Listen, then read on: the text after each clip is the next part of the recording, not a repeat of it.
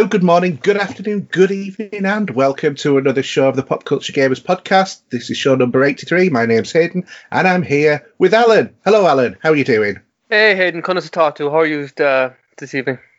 Yeah, not too bad. Not too bad. Uh, what's been happening in your life this week? Um, again, it's great we get to do the podcast. Um, kind of midweek. It suits me kind of more with with the Sundays I can't really make. So mm. again, I thanks for making the time as always to so we can have our old chats and geek out about stuff. Um, it's been a good week. Um, first off, I just want to give a, a quick shout out to someone who got messaged me on Twitter today, and it really does go to show how small this this planet uh, Earth is. Um, a, a, a listener um, called John Daly after listening to last week's podcast, I mentioned my hometown of Mallow, and uh, apparently he's a Mallow man himself. All right. Bar, which was very cool. Born and bred there. No, he's he he moved out when he was five back to the UK, but as far as I'm concerned, he's a he's a Mallow man, a good Cork man. You know, you don't ever lose that. So it's uh, John Daly. We had a great old chat on Twitter, and he was very very nice with his comments towards the podcast for us and everything. He said he's loving it. Um, yes. at at John John Jonatonic01. I hope I got that right on Twitter. So uh, a bit of a shout out there, and thanks again for it's great making new friends like this, you know. Um, yeah. So that's kind of nice to get. Um, um, I finished my 1,000 kilometer challenge. Um, 38 days it took me. Well across. done. Yeah, it was great. No, I really enjoyed it. A great little challenge. It kind of helped, you know, it helped this lock in as we called it, and we're kind of coming out into the world again. So it was nice to have that and something to look forward to every day and go and you know just keep you going like. Was that um, the Tennessee challenge or whatever? Yeah, that was the yeah. Tennessee one. So I've, I've turned around now and I'm heading back the opposite direction for the 2000 one.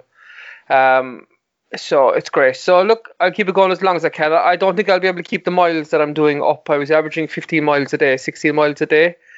Um, but I come the 29th of June when we're fully opened, restaurants and mm-hmm. everything. I don't think I'll I'll like that means I'll be 14, 15 hours in the kitchen plus another three hours running. It doesn't give much time for anything else in the day. So no, it doesn't. Uh, other than no, sleeping. no, and I also do my hour with my my 800 weight reps I do as well at night time on top of that. So it's just you know uh, something you'll have to give a little bit. So that was good. Um, the big thing is to, to, to finish the game, my second game this year. You know, I'm, I'm catching you. Watch out behind you, Hayden. um, no, it's like finishing 20 games, to be honest with you, because it was Assassin's Creed Odyssey. Um, that is a feat, to be fair. Yes, and 123 hours with 1,000 achievements, um, and has easily jumped into one of my top five games of all time. Loved mm. it. It hasn't quite gone above Mad Max or Shadow of Mordor, which are actually quite very similar games because you kind of it's really I don't know it's my OCD or CDO. It I have to say CDO. Sorry, it suits my um.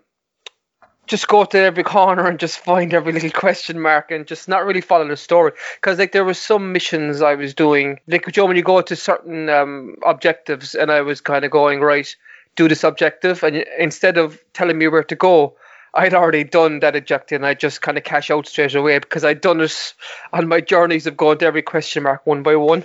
Yeah. so I did the next section, then the Atlantis kind of opening up into the DLC.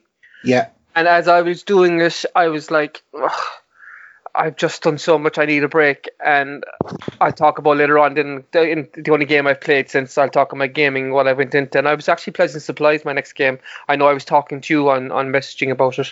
Mm. Um, and also any comic nerds out there, um, just there's a few of us, I'm guessing there's a great new um, book after come or graphic novel after coming out today. Uh, the Joker 80th anniversary. They've done it kind of with Superman and Batman before. You know, mm-hmm. they've given the same treatment to the Joker, and there's maybe ten or twelve all-inclusive stories, or kind of just one-off stories. Some are short, and some are like some are only six, seven pages, and some are 10, 12 pages. Um, and they're kind of just more insights into the the Joker's world, the anarchy, the terrorizing Gotham City, and all that kind of stuff. Um, and the interesting thing, which I only found out, was that Gary Weiss, Gary Weiss, who I follow on Twitter, and he's on the Kinda Funny crew as well. Sorry, not for plugging something else, but I do like those boys. And Greg Miller actually wrote one of the stories in it, and it's actually one of the best stories in it. I have mm. to say. So if you're up, you can get it in Comixology where I got it, or you can get it in any bookstore. Or you can pre-order and stuff. So it's a Joker 80th anniversary, 100 page spectacular. Um, and that's it. And then finally, I'm on day 80 something of my run streak, and I passed 1,327 miles today of that as well. So that's quite a lot of miles. So it's, uh, You're absolutely mad running that amount. I of know, miles. yeah. It, it, my wife said it now that I need to kind of. It's kind of becoming more of an addiction than it's just. I get so. I don't know what. It's just my nature, you know. I kind of have to go out and do 16 miles. Doesn't matter the weather or whatever. Just have has to be done. Has to be done. Yeah. So, so I'm getting up earlier, and I, I'm finding out I'm getting a bit more tired. The energy levels, like today, now I did my my weights before we actually started the podcast because the house is empty for the first time in I don't know what hundred days. There's no one home yeah. because the county now has finally opened up County Cork, and you can go anywhere in the county. And my family have gone in ten different directions now, visiting everybody. Um, and I noticed now doing some of my reps, I'm, I'm tired. The knees are tired, like so. Like I said earlier on, this I'll be slowing down a little bit. Hopefully, I can make myself slow down. Um, that's it. Nothing major. Kind of, you know, the same old, same old. We got the regulations today for our full regulations now officially have finished. We got the final booklet of what we can do when we open. We've kind of had a few over the last few weeks. I've been talking to you about. It's been a bit stressful because you have to kind of learn a whole new way of doing things again on top of the way you do things, which are already strict in kitchens. There's so many rules, so Yeah.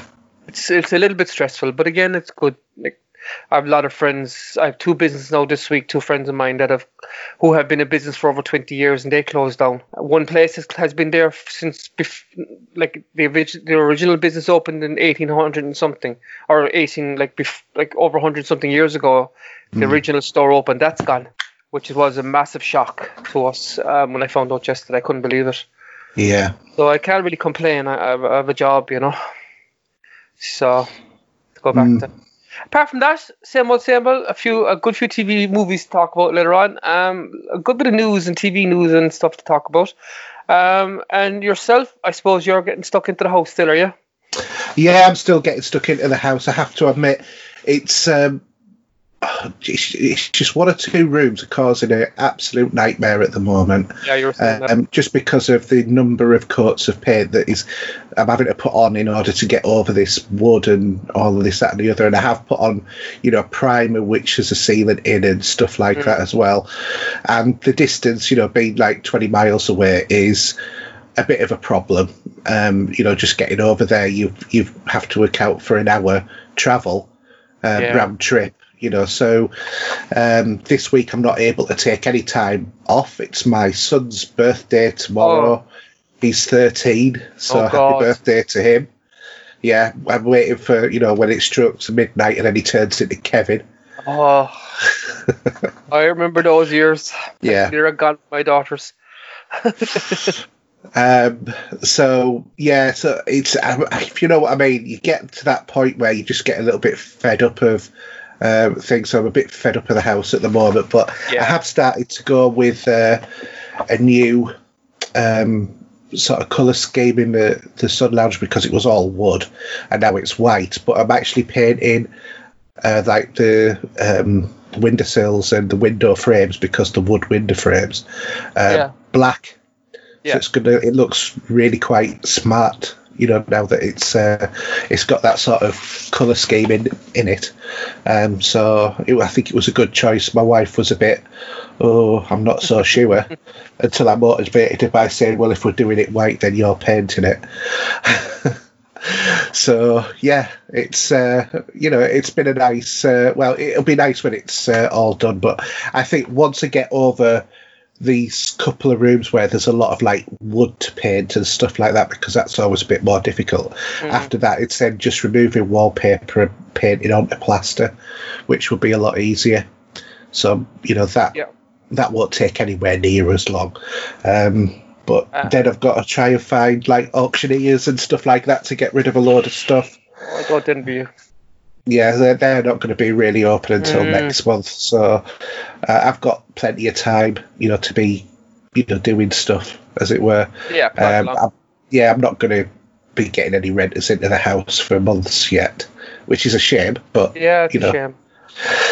such is life, isn't it? So you know, Ah, just have I- to yeah. do what I can do. Um, you know, the government saying no one will lose out in terms of you know COVID financially and that. Well, you know, effectively, I've got a business about to start that can't start because of COVID. Yeah. Uh, but you know, it's uh, well, it's life. We all, we've all, you know, I've got my health and everything. Exactly. I'm in a much more, you know, uh, lucky position than a lot of people having two houses, so I Mm. appreciate that. So it's it's just uh, it's going to be a costly few months keeping two houses running. Yeah, I think anything in 2020, like if we can get any kind of value towards the end of it, out of it, like wages wise, work wise, yourself, your bus little little empire starting up, you know what I mean? It, it's all a bonus. I think take that as a bonus in your head, you know, because like 20, 50, 60 days ago, you didn't know what was going to happen.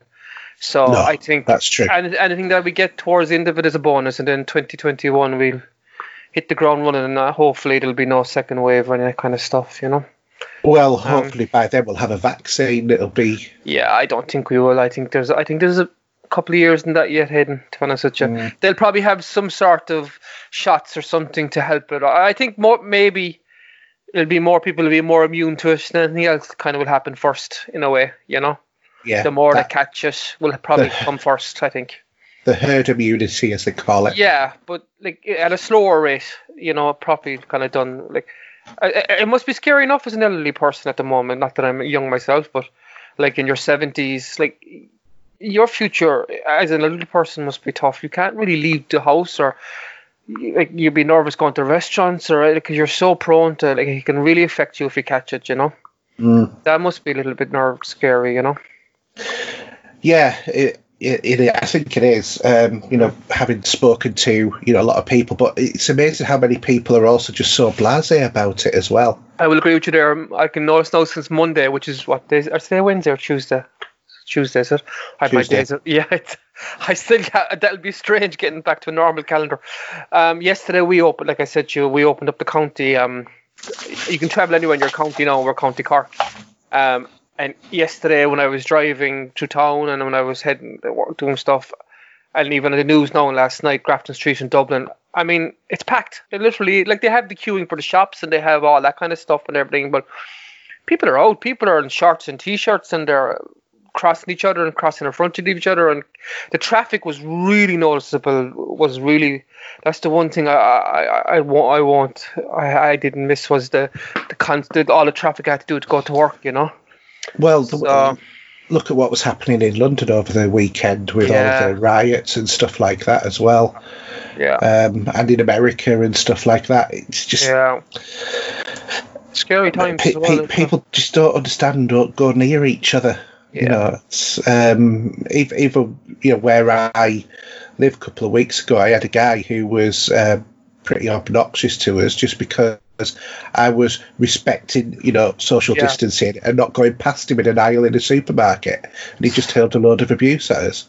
Yeah, I don't know how you held your temper that time because you, I think you messaged me kind of straight away afterwards. You were fuming. Oh, I was absolutely yeah, I, I yeah. could actually the text was like, I could feel you actually putting capital letters and pressing hard on the keyboard. it, was coming through the text I was getting off you, and I was like, fair play to you for for for holding your temper because many wouldn't have. Yeah, because I'd literally done nothing wrong, and he was just vile. It's, Yeah, the, is the only way of, of describing it, you know. Um, But then you probably ended up in one of those videos as uh, as the male Karen, you know. well, if, if you know, it, it's not in my nature to to Yeah. uh, retaliate, you know. But Um, sometimes you can't help it, though, can you? but, but sometimes, you know, you you really wish you could. Yeah. Um, but it, that you know, it's it was just uh, un- unbelievable. But and then I, you know, I had another time when I was uh, outside Tesco, and this little old lady, she must have been about seventy or eighty. This was right in the height of the pandemic. Mhm. Um, just came up to me and started talking, and she was like less than two meters away from us, and that. And that, every time I moved backwards, she moved back towards me. Do you know what I mean? It's sort of like, shoo. Yeah. But I suppose the elderly are kind of like with us, lonely. have- and also we have uh, our information we're getting is is a lot more than like they're probably just having the news like at six o'clock and stuff. I'm I'm only speaking now from Ireland here. Mm-hmm. Um, like where we kind of had it, so much information constantly told in Twitter and Facebook and constant that up to the minute news constantly we were more aware of it. But i'm guessing they were kind of just going on a small bit of information. And again lonely is a very good point. Yeah. i just think i just think as as an, my mum now is she's what am i she's 68 and my dad is is 69 and like they still have to be very very careful you know? Mm-hmm. and she's you know i know we could talk about this all day which we have we over the last few over the last few weeks. it, it's it is a, just a strange world at the moment. It is but... the amount of people that has to be a T-shirt. You mm. know, it's a nude world or it's a weird world. Oh, have have, have you not seen the Qwertee? The, no, have they got one? T- yeah, they, they've got oh, a load of them on there, and one of them is uh, uh, 2020 close encounter. Uh, Close Encounters of No Kind is one of the ones yeah. that they've got, which I absolutely love because it looks like the Close Encounters of the Third Kind. I saw um, I saw a very funny one yesterday. Um, it's a Cork Cork man. He does kind of uh, YouTube videos or Facebook. So those kind of quick, I know tactics, whatever they're TikToks, whatever they're called. Yeah. And um, it went up on Facebook, but like the lockdown, fin- kind of yesterday was the opening of the county and then he just had the video at the front door and him walking in, kind of with his jacket and stuff. And he goes, and he just walks in and he goes, Jesus, I'm missing the lockdown. it was uh, it was only one day, and I was laughing so much. Like I was saying, you guarantee you, people two or three weeks into when it's back to normal, will be going, "Jeez, I'm missing the lockdown." It was a great time where everybody's like dying to get out of it, you know.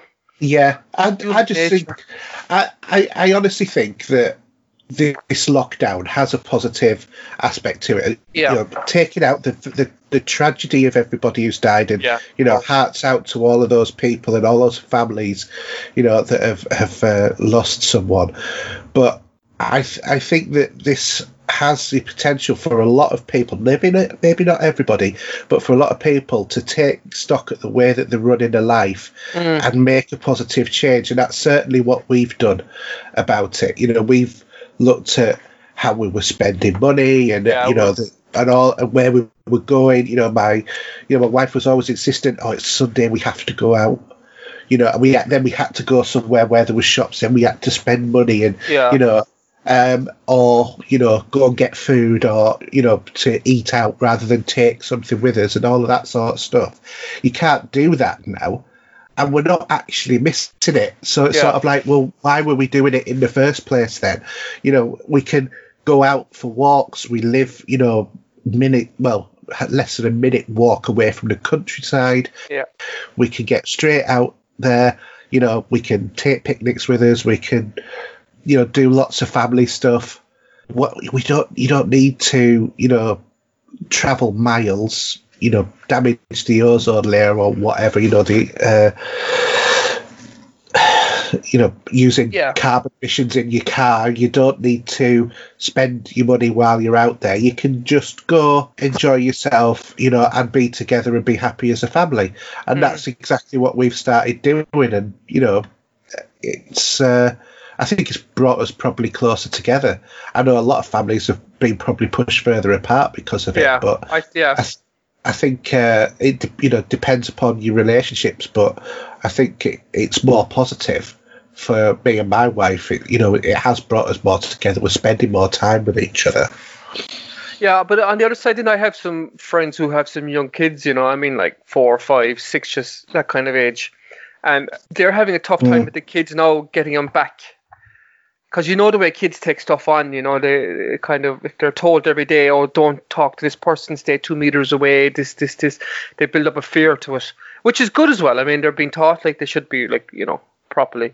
But uh, I have friends who they've like one kid now doesn't want to go back to school when it opens September. He doesn't want to go to his friend's house.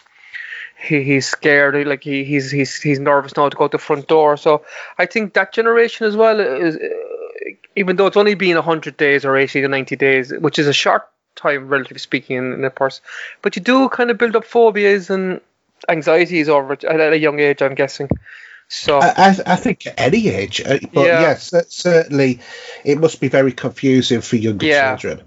Um, you know, that's that that you know it must be really difficult you know if you've got a mm. child who, well it is really difficult if you've got a child who is scared of doing something and you know they've been taught it's you not to do it and then suddenly say well it's okay to do it now it's very confusing for them um, and it, it it must really test parents and you know yeah. parents uh, you know I, I feel sorry for people who who are living in you know like inner cities where you can't you know you couldn't go anywhere over the uh, period and you know they're in flats and stuff like that and that's tough oh god yeah you know i couldn't imagine what what things would be like for yeah. that and it, the lockdown for them must be horrible and i don't you know don't underestimate that and the you know the, the job that the nhs are doing that you know all of the services are doing you know, is great. Um, you know, the the the NHS and the doctors and the nurses, you know, they're our heroes. Oh, 100% around the world. Yeah, yeah, exactly. Um, you know, so you know, hats off to them, and it's nice that they've been, you know, recognised in various different ways. You know, we had in England the, uh, you know, one one evening a week at eight o'clock going out and yeah. clapping for them. I don't. Did you have that in Ireland? Yeah, we just did it the one stop. We yeah. did it. We did, we did it a week or two before you did it, and then you kind of did it. Kind of started doing it every week then afterwards. Yeah, um, I, th- I, think it originated in Spain or somewhere, didn't it? Yeah, it came from Spain originally or something. Kind of the, the, first the first crowd that kind of got the first waves, they kind of started it. Um, yeah. But I don't think we we did it kind of I think two or three times in the whole few week months, but not not to your extent every Thursday. I think it was every Thursday or something. You did it. Yeah, every Thursday. Yeah, yeah. Yeah, because uh, one day I was out walking the dog. I'd forgotten what that it was going to happen. I was out walking the dog. We started walking down the street, and everybody started came out and started clapping him. I'm sure my dog thought they were clapping for him because he was striding along with his chest out. Oh, look at this! Everybody's paying attention to me, and everybody was laughing at him. You know, this little dog who was, uh, you know, uh, just just so proud in the way that all this cheering was going on around him. It was quite funny actually. But uh, yeah, so any any listeners who uh, you know do work for the NHS or health oh, yeah. anywhere, big clap, um, well you know, big clap. Thank yeah. you all. Anybody who's working in shops, all of that, delivery oh, drivers, hundred percent. Everybody who's kept us all going, um, you know, really well done uh, to you. You yeah. know, and hats off to you. Oh. You know, social workers, police officers, firemen, all of them. You do an absolutely great job all deserve a pay rise. The nurses and everything, definitely. This yeah. country, anyway. Yeah, definitely. So, all right, it. great. Yeah, let's uh, go on to gaming this week. Mm-hmm. All right, so gaming this week, and we've got a few bits of news. So I'll do my bit first, and then yeah. I noticed that you've put in a load of news. But uh, you the, know me. yes, I, I know you indeed. so it's all right. So the bit of news that I've got is um, about Odyssey Elite Dangerous has been revealed, and it's actually believed it was revealed by accident because they uploaded it and then took down the video. And then mm. by then everybody had already seen it. But this is new DLC for Elite Dangerous is on its way in early 2021, and on that you can explore distant worlds on foot, so you can actually get out of your ship expand the frontier uh, of known space and leave your mark on the galaxy as you become the first person in history to land on an untouched world since the game began. Uh, the planet powered, uh, sorry, planet's powered by uh, stunning new tech, and I've seen, if you look on a video, the amount of detail that are on the planets is yeah. absolutely fantastic. I watched it. Yeah, and you can, you know, there's new, you know, sunrises and vistas and all of that.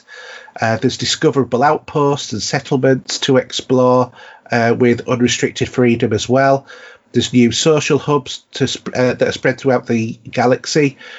You can form alliances, procure services, and even ex- uh, find expert uh, support in highly uh, coveted engineers which the engineers have been in that, that game for quite some time, but they must be obviously going to do some more ones because they fine tune your equipment.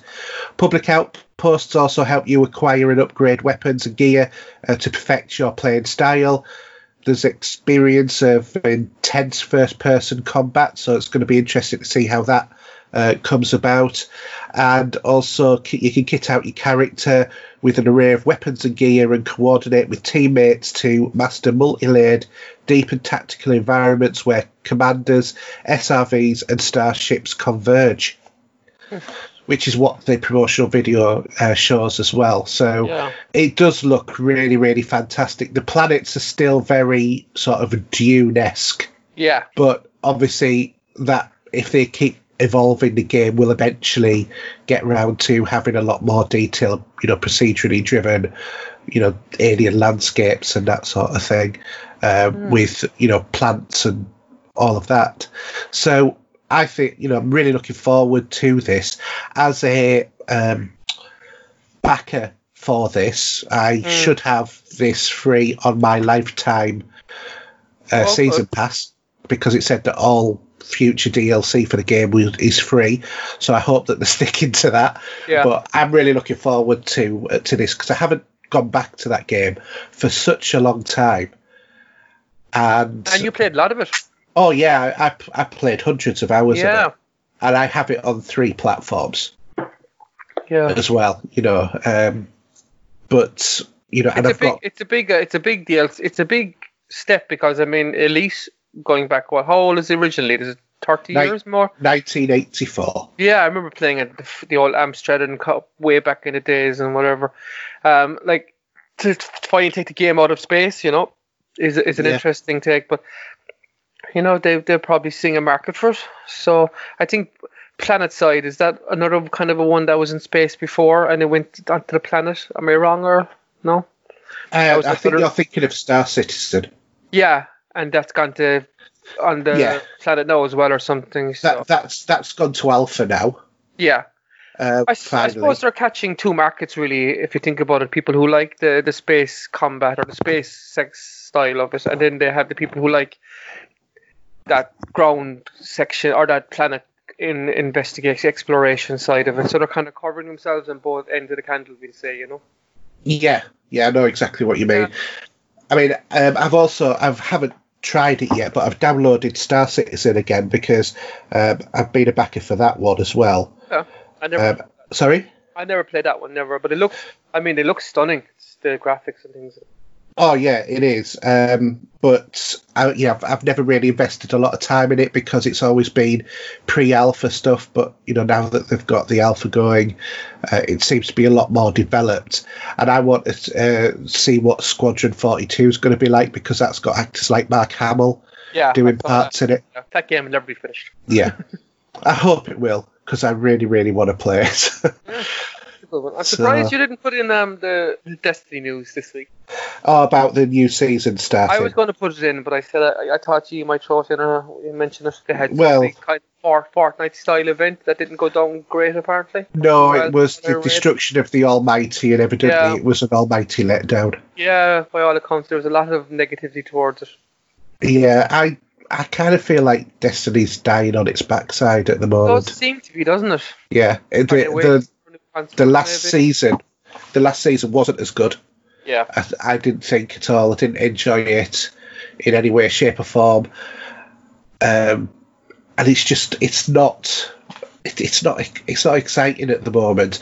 The the bunkers that they had to do. You know, I I uh, worked quite hard at that game to to get the first bunker done Yeah. within about the first week, uh, so that I had it fully powered up.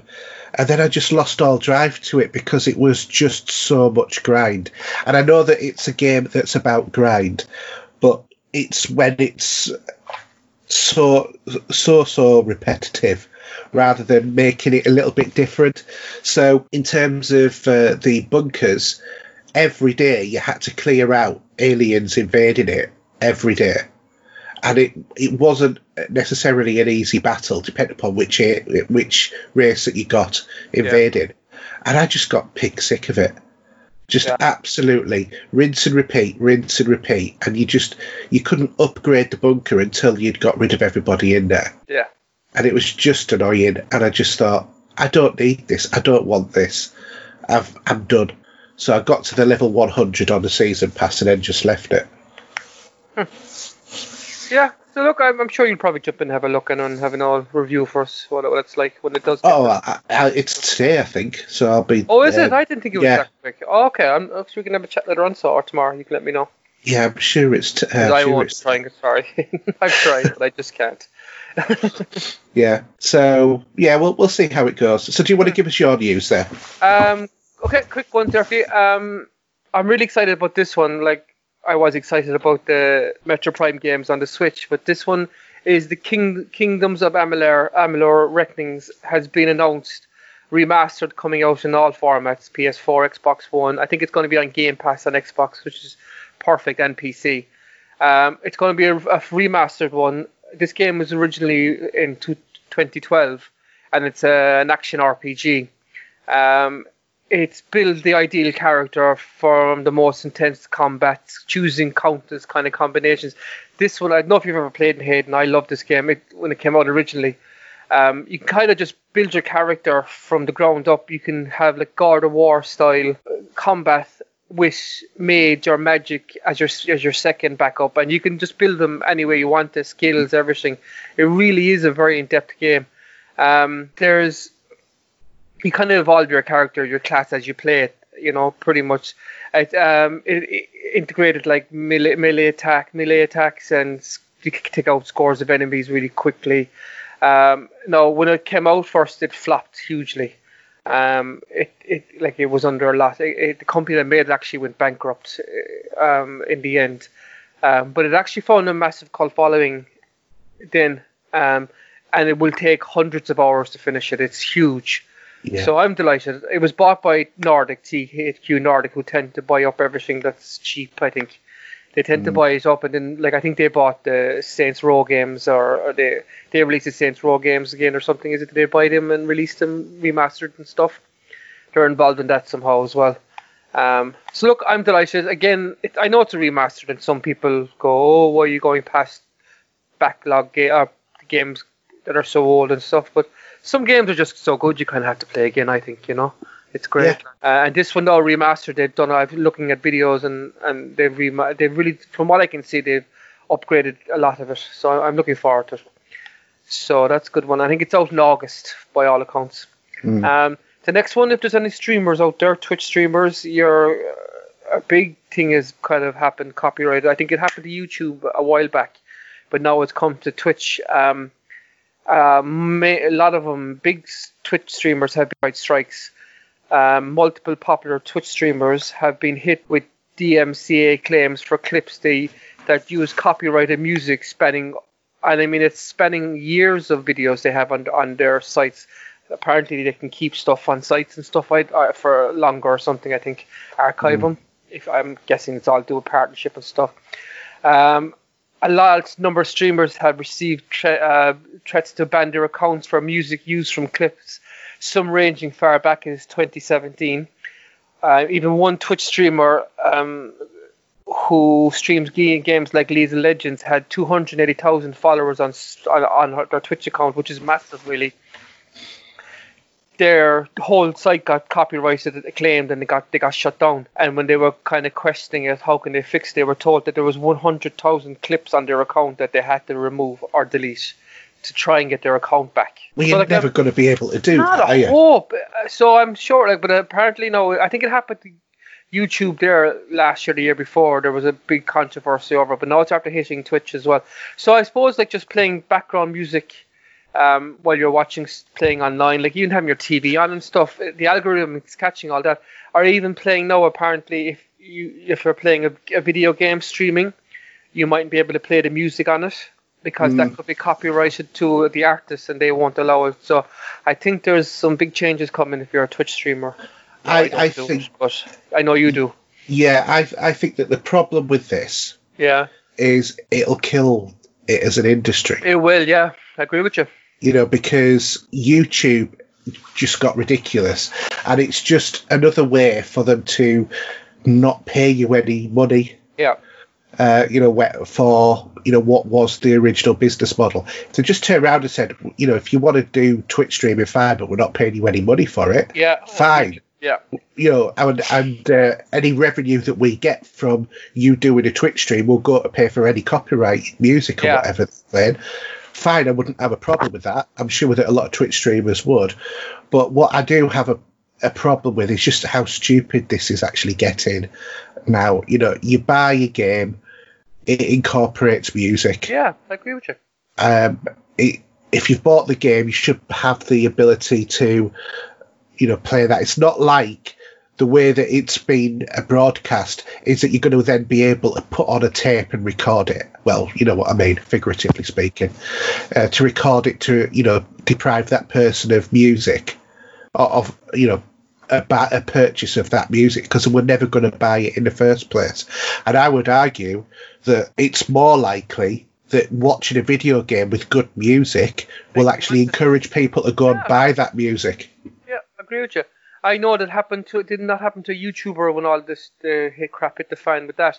He Yeah. actually he was a game developer and he actually single handedly developed his own game with his own music he he did himself. And he was Mm. playing it on a on a stream on YouTube and he got copyrighted the whole stream and taken down. Yeah. Even though he owned every single part of the stuff that was involved in the game and stuff. Which is just taking it too far, really, isn't it? It's just Big Brother. It's that Big Brother world again. It's wrong, like. And I would Yeah. like to know are the you know the uh, originators of the music actually getting paid? They're probably not. It's probably you know Yeah, they don't know anything about it, half from Twitch streaming or that kind of stuff. You know. yeah, exactly. And, and that's that would be, you know, th- then that that's fraud. if they're I'll not tell- if they're not getting the money, but you know whatever company is saying, oh, you know, you owe this for using copyrighted music, and then they're charging people for it, then that, that's going to be fraud. Well, I'll tell you an interesting thing now with the Kingdoms of Amalur, the Reckoning game, right? Yeah, That's been bought by THQ Nordic, right? And it's a remastered game. And I was, you know, when you're reading stuff, other stuff pop come up, and it had to do with um, paying royalties to people involved and stuff like you do in movies and TV shows. Hmm. That the people who are involved in making this game and spend probably how many years making it and everything across the board and all the voice acting, the music, everything, they get nothing. There's no laws in place for royalties and, and copyright stuff for a game that's bought and remastered and resold. All the money goes back to THQ, which is wrong. Like Mm. you know, that's like, that's another thing. That, like, people have worked hard on that stuff. All those people did the coding and the programming and probably worked on bonuses and stuff. And now all their work is just being bought for pittance. Somebody else remastered it, and now it's been sold on, and they're getting of the profits. Mm. It's a shame, but that's the world they live in as well, isn't it? At the moment. it is. So yeah, so look, if you're a Twitch streamer, uh, um, not that I am, I know you are, but just be careful of your background music, boys or girls, ladies, just to be sure safe. And finally, it's just kind of a, a small one, but it's interesting and it's a, good one for. I think it's interesting the way Microsoft are kind of be heading in future generation, or how I think they'll be going is Minecraft Dungeons has finally knocked Animal Crossing off after a three month reign top of the Nintendo cha- charts.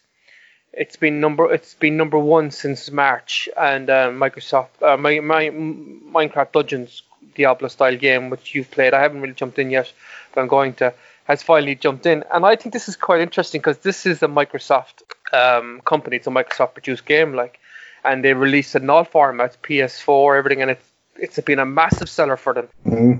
And I just think, yes, the PlayStations are selling more consoles, um, and you know has, I mean, admittedly has the better single kind of exclusive games for this generation. Fingers crossed, next one Microsoft will hopefully uh, knock some of them, some of that off their perch.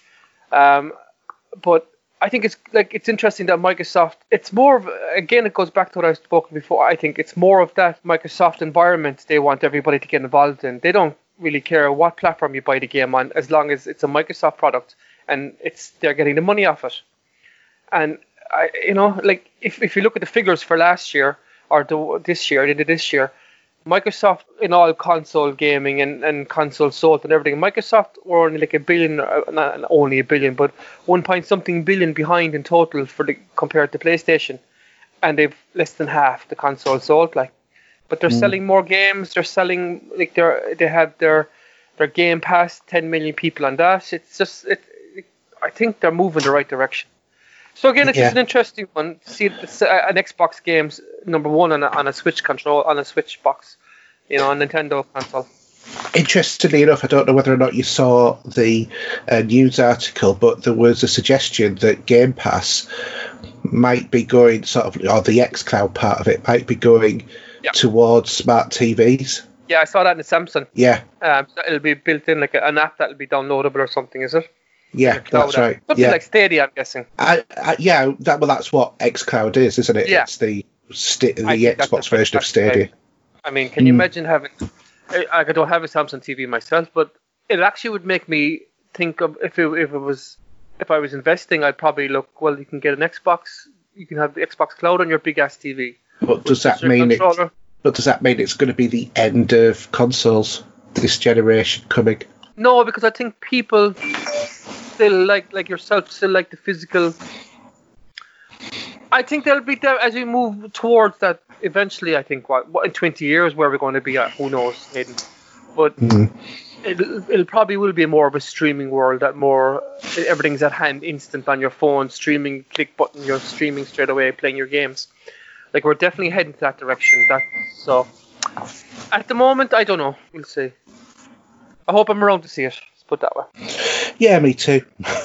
You know, Definitely. plug into the matrix would be nice. Oh, I don't know about that. so yeah, that's the news there now. Anything I've I have I have nothing else to add unless you do. No, I don't. So let's go on to the new releases then. And we've got very few. We've Yeah. got uh, Beyond Blue on a PC, PS4, and Xbox One. That's uh, from the 8th of the 6th, so from yesterday. And then Warborn on a PC, PS4, Xbox One, and Switch from the 12th. Wow, here's a selection. Yeah, not exactly awe inspiring, is it? No, it's nothing. I don't even know what the two of them are. I'll have to Google them. Yeah. Um, Epic Game Store up. Well, at the moment, we've got Yeah. Overcooked on there on the PC. That's kind of it at the moment. There's nothing really else out free anywhere else, is there? No, there's one hour, I say one day and 20 minutes left until the unlocking of the next game, and I haven't heard what that one might be. Oh yeah. Actually, I haven't seen that. I, I, I is it Ark? What's that? Ark Survival? I think is, is supposed to eventually come out, or has that? Yeah, I'd, I'd heard that one was coming out, but I haven't uh, haven't seen anything to confirm that that's the next one that's coming. Yeah. But I've I've had that on Game Pass for ages, and it's just it doesn't appeal to Oh, me. Oh, I at all. tried it, and I literally, had, I think I did two hours of it, and I'm like, oh no, this is not for me at all, and off. Mm. So, but it, it's got a good following. It does, it's it's a big enough game. Yeah, it's it's one of those games you either love it or you hate it. Yeah, definitely Marmite. I agree with you there. Mm. So, do you want to uh, do uh, what uh, games you played this week? Yeah, I'll be quick. I think I, I um I spoke about Assassin's Creed. Now, the biggest takeaway I've taken from Assassin's Creed for me, as I went into my 120 hours or whatever, and I think it's the most, and it's probably a small thing that a lot of people are looking forward to. In the next generations, I'm really, really looking forward to the to the quality of life stuff hidden of the fast travel, of the loading of games all hmm. that kind of stuff. I was get it got to the stage where uh, like I had the whole map opened up and I had uh, every single thing synchronized and so then I was just kind of just jumping all over the map doing fast saves or fast travel, you know, because I, I was just finishing off the last few missions, quest, Odyssey quests that I had to do in the open world. Um, and I was just sitting there for so long, just waiting for the game to load. And some maps would take longer to load than others Yes, and I kept I. I kept thinking to myself like if this if what I've seen on on the videos and the Microsoft showing what they've shown and I'm hoping PlayStation as well uh, they, they've shown a brief like with the Spider-Man stuff this zero point something second loading and all this and if that's true that's me day one sold even at that I'm delighted Mm. you know I would actually invest money on an, an SS on the one that I think the Microsoft are releasing those like SSS drives for the back of it SSD drives going to the back of it Yeah, they're probably going to be very expensive. But if it keeps the speed up rather than having a normal, which a normal hard drive in the back of it, which won't load as fast, I'm going to um, I'll invest in those because Mm. it really it really did irritate. I was like I was clicking load and I was walking away and coming back. I was getting a drink in the kitchen. and I was finding myself on the phone and it got very frustrating. But I loved the game. It it, it was just the storyline was fantastic. I kind of went down. I don't know if there's different endings. But I don't think there is. I kind of followed always the family line the whole way through it. When you're asked kind of certain times about questions and you respond, and I always responded. I'm looking. I did it for my father, or I did it for my mother, or you know, I always went down the family line, and I always tried to help people. I played it kind of that way. So that was good. So that's done. And then for something different, the PlayStation obviously did great games this month. I have to give it to them. Um, I jumped on um, Battlefront Star Wars 2 and I straight away with that the messenger to you. I was so blown away by it, how good it was. Yeah. Uh, and then the, the, I was having the fierce dilemma. I couldn't decide to play a first person or third person because both of them were so good. But then I discovered you can press down on the D-pad and you can switch between them instantly. So Mm. if you hold it, I was delighted then because when you're in third person, the the gunplay is not as accurate. You think you're around the corner shooting, and then you end up shooting the wall. You know. So where if you go to first person, it's dead on accurate. Yeah. So I loved it. I did the first two levels, and I went, "Oh man, I- really want to play this on the Xbox." So I got a month free on EA Game Pass or Mhm. EA. It cost me ninety nine cent to get it on CD keys. They were doing an offer, Yeah. so I got a month one, and I downloaded it. and I did the first three, four levels. I'm in like I'm in space now in the in the Tie Fighter. I near, I literally, my wife was. It was so funny because my wife was in the couch behind me as I mm-hmm. and I took off in the Tie Fighter and I went, oh, I'd love you could play the Tie Fighter in space. And the next minute it just went and you were flying the Tie Fighter and it looked so good, Hayden. It and does. It, con- I look and it controlled so well.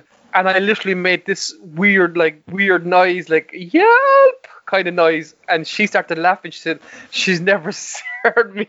I said, "I'm in in a Star Wars Tie Fighter with all the sounds and all the the noises and the pew pew pew noises." I was so excited. I was like a five year old again.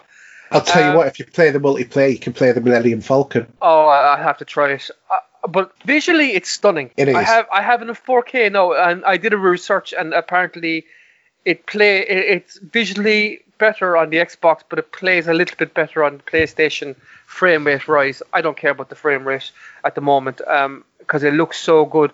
Like those forest sections were stunning. They were. The only thing I did notice was that when you were zooming in for your shooting, John, like doing sniper shots and stuff, the characters that you zoomed in were very, very poor looking. Mm. I don't know, did you notice that? And uh, this game got 2016, 7, 15, is it? It's an old game, but I'm loving it. I know it's only a short game, and I'm about four hours in, and it's been so much fun. And I, I- mean, I know it got knocked when it came out. That's one of the reasons I didn't play it because it got so negative towards it, and I tried the first level before, and it just.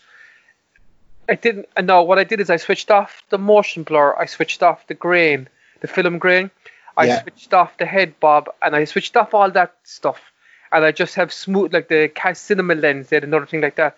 And I just have 4K stunning looking smooth graphics. And it's like I just taking my time going through it. I'm loving it. So that's been kind of a revelation. I'm going to finish it tonight, hopefully, or tomorrow. So it's been great. Yeah, it's only about six hours or Yeah. so. I think I'm uh, three campaign. hours in, three and a half hours in.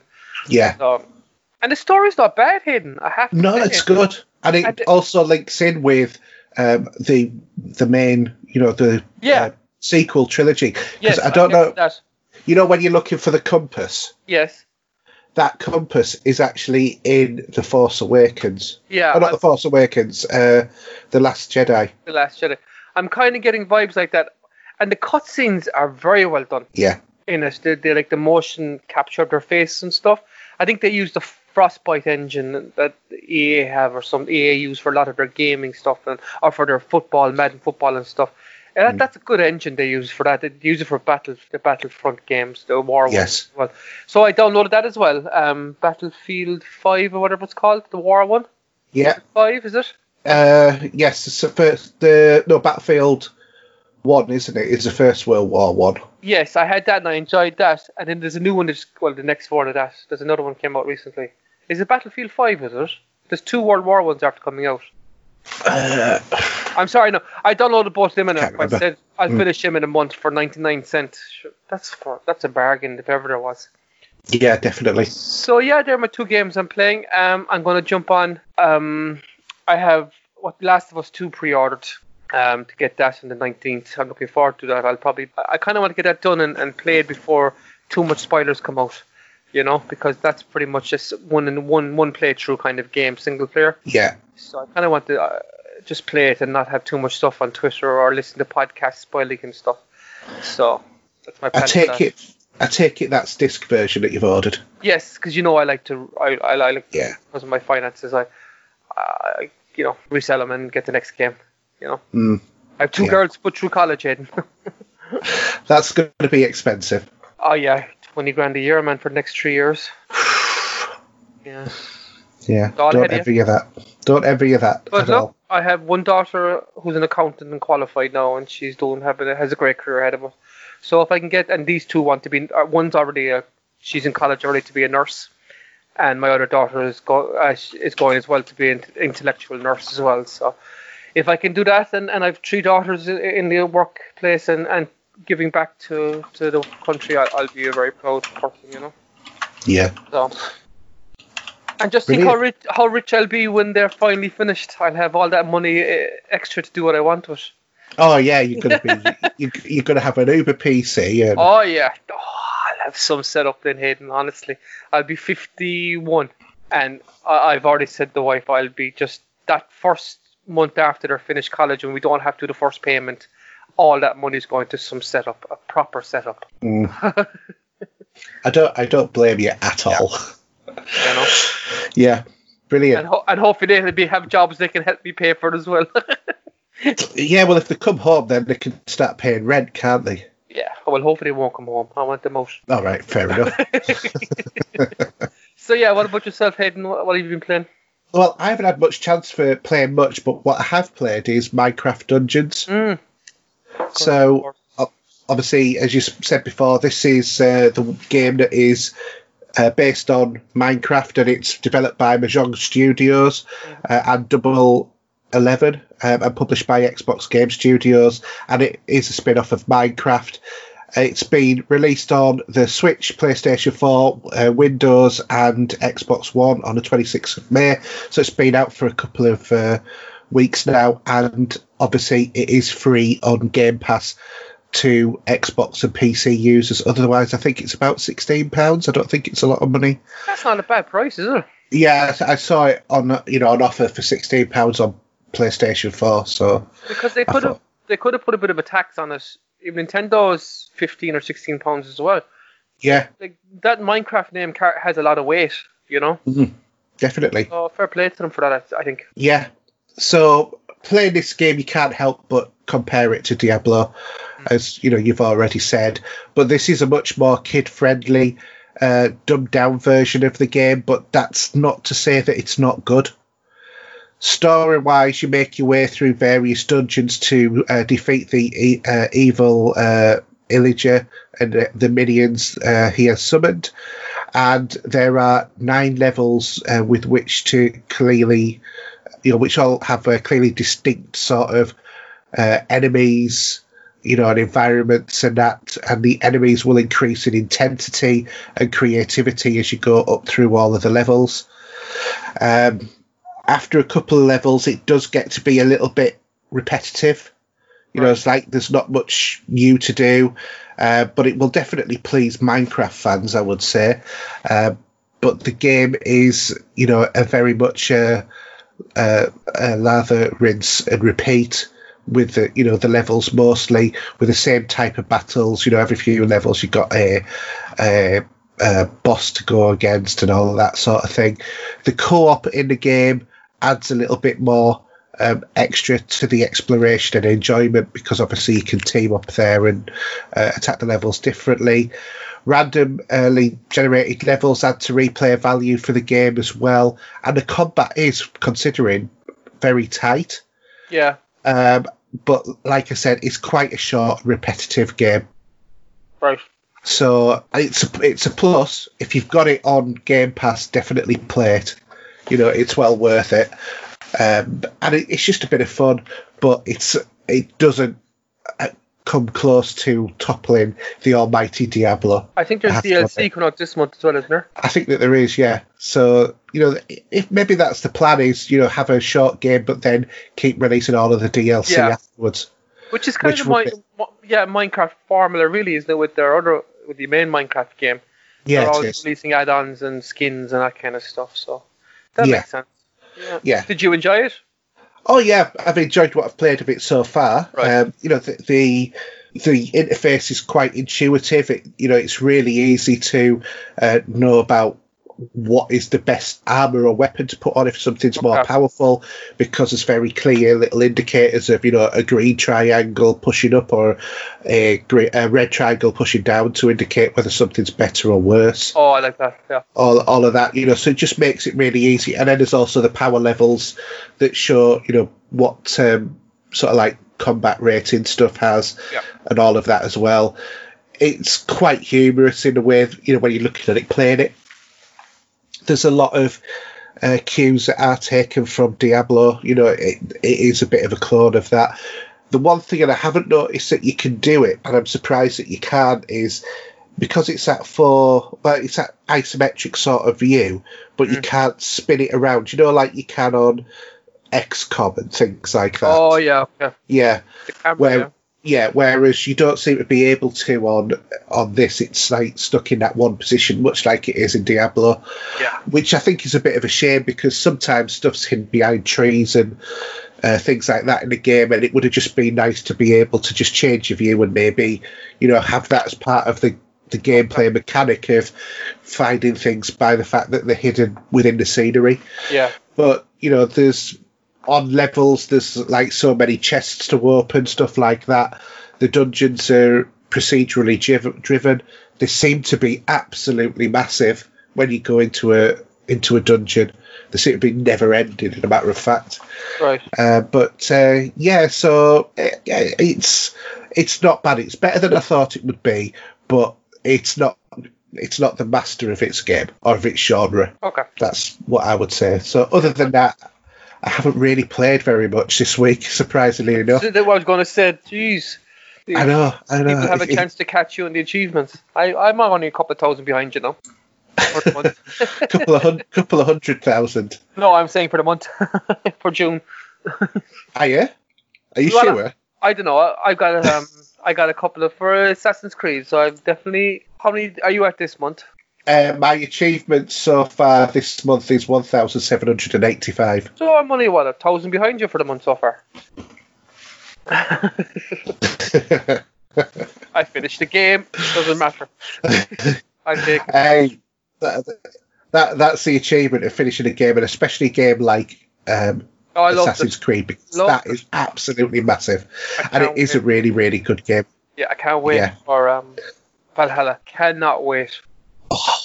No, neither can I. It looks My fantastic. genre is Vikings history, movies, TV shows, everything across the board. It, there's a massive um, culture here about it, like in Ireland about Vikings and stuff. I love it. Like, Well, you've got the hair colour and the beard to match it, That's true. well, I'll have so- I'll have to make my character look like me now. yeah, definitely, definitely. If you can customise your character, I can, ju- I can just see you Oh. running around there. But you can't be can't be counting your steps running in the game as part of your running as well. All right, let's move on to uh, movies, TV, and streaming.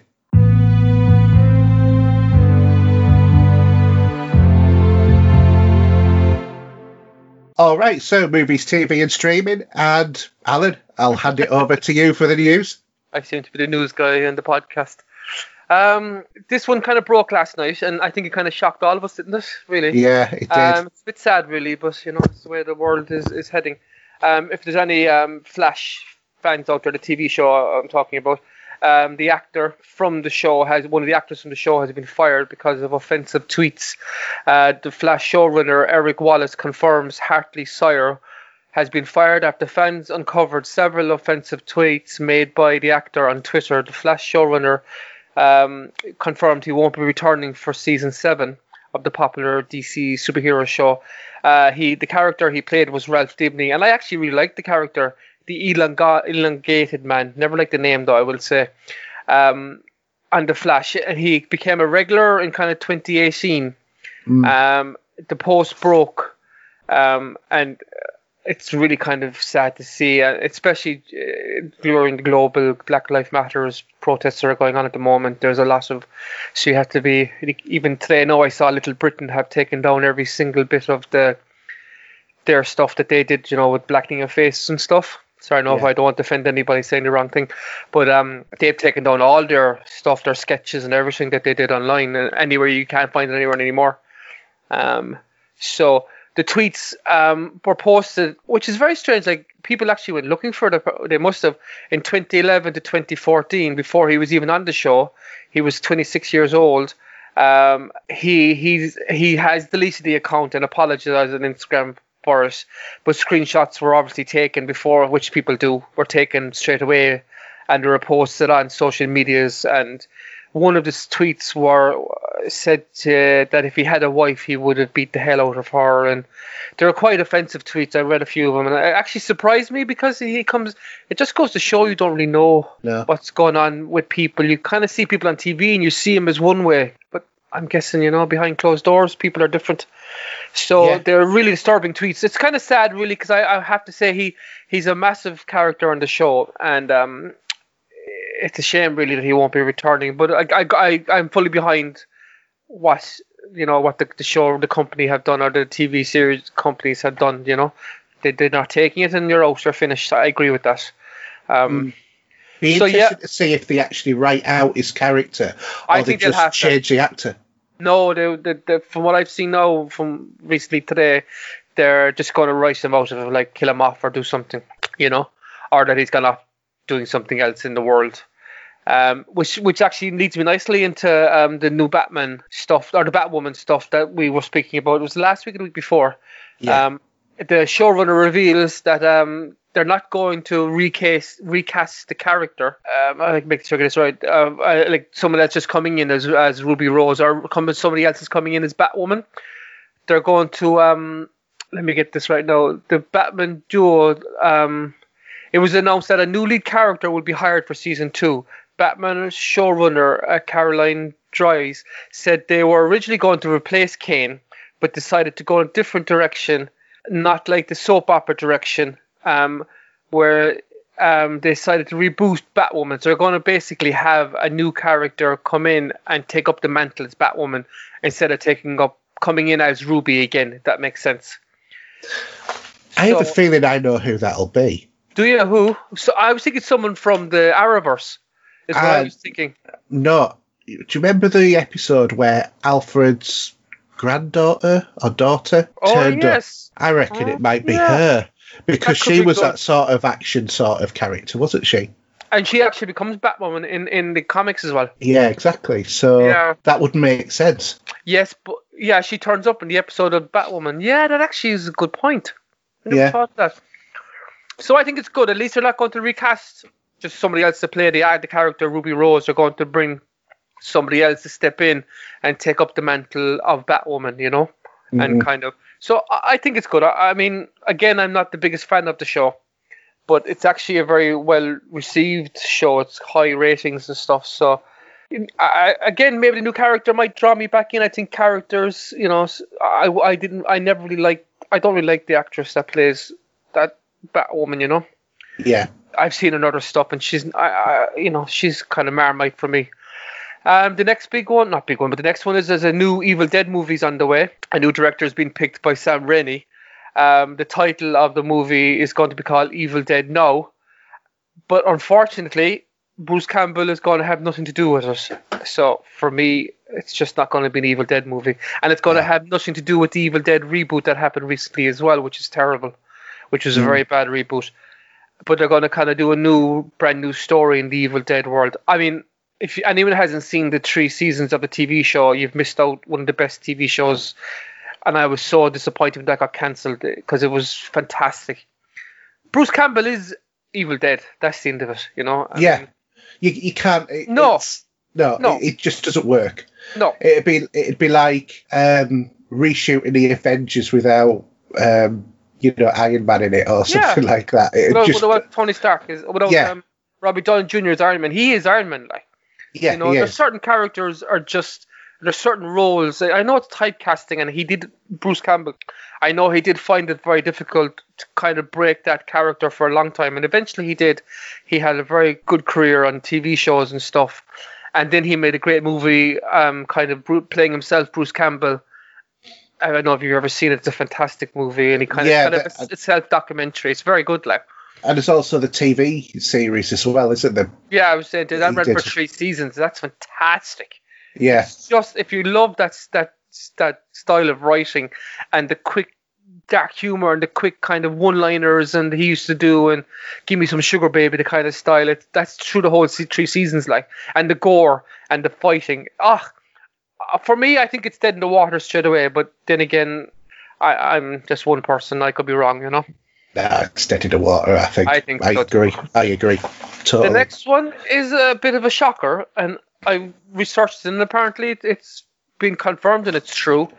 So, um, new news for the 007 uh, James Bond movie is that um, Daniel Craig, as we know, it's, he's, he's starring in this is going to be his final one. Well, he says it is.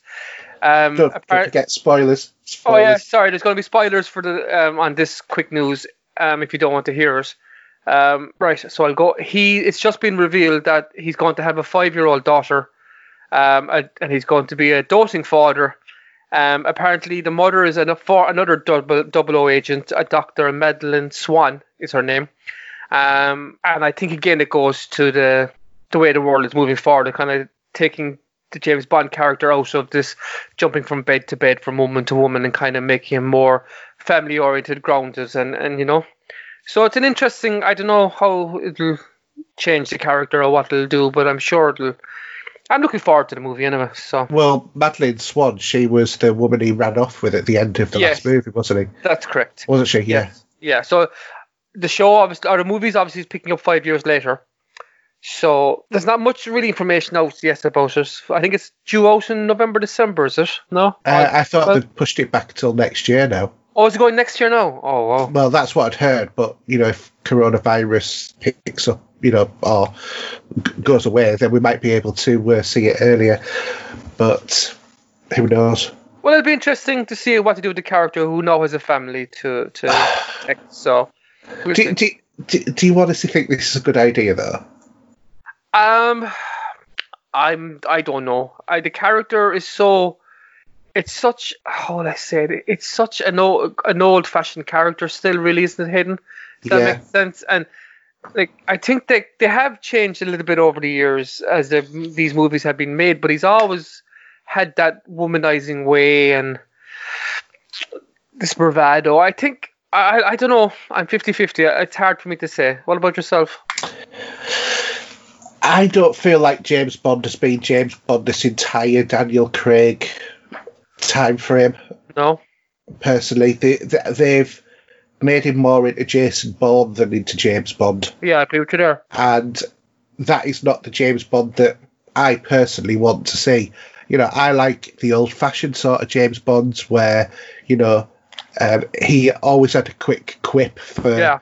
you know, any situation where the bad guys were always wanting world domination and they always had a great big, you know, off layer Yeah. that they could, you know, like in a volcano or an Atlantis or, you know, a space Yeah. station, whatever it is. He always had these great big ornate things. And, you know, Yeah. just that whole formula of having these great ornate plans to um, take over the world, which only James Bond can stop, and all of that. And he did get a bit ridiculous with under Pierce Brosnan with the the Vanish. That was the Yeah, that was. the, that was a killing blow for Bond for a lot of years. Yeah. But um, I, when you look back, I think Moore had the best stories. Agree with you. Yeah. You know, especially earlier on.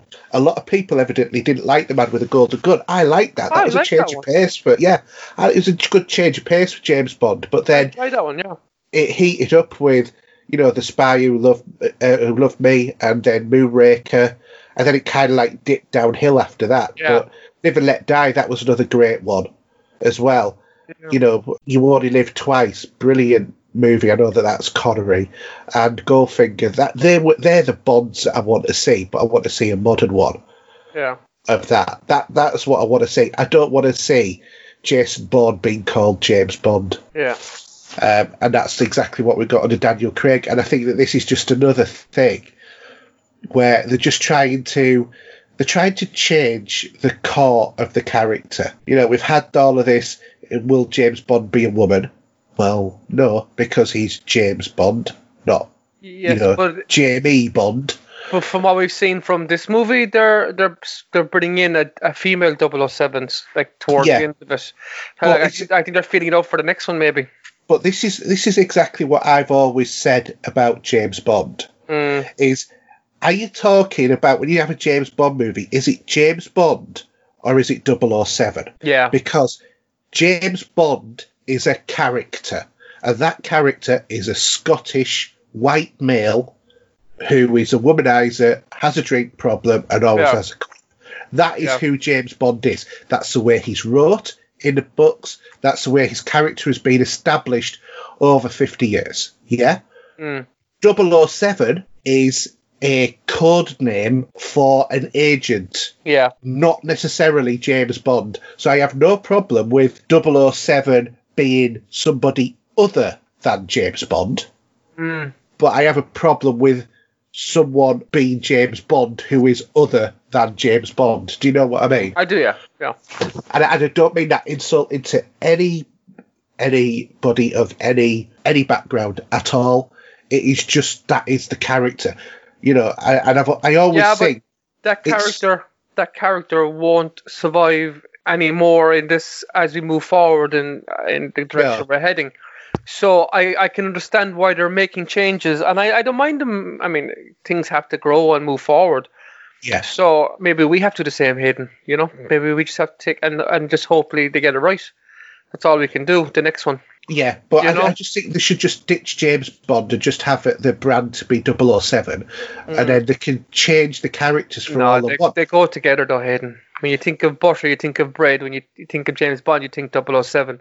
You know, they're definitely they're connected. Like you can't. Yeah, but separate but like you said, it has to, you know, it has to um, develop. So you can't have James Bond if James Bond is a female. Mm. So if they wanted to make You a female Jane Bond. James Bond, you could have yeah Jane Bond, but that Jane Bond is not going to be James Bond. yeah. So and, and that's what I mean. So Mm. change change the character, don't change the designation. That's the that's the way around that they should do it. And then they can have whoever they like as 007, and I am absolutely fine with that. Don't have a problem with that at all. I think that, that that is the way that they should take the franchise now. I think James Bond is coming to an end. yeah. as it- Look, as it. it's interesting. Look, it's just it's, it's we'll see what happens out of it. Yeah. And it's Um, amazing how, how passionate people get about this. Oh online. yeah, I should can hear with you as well. Even you talking about it, Yeah. I can hear your voice.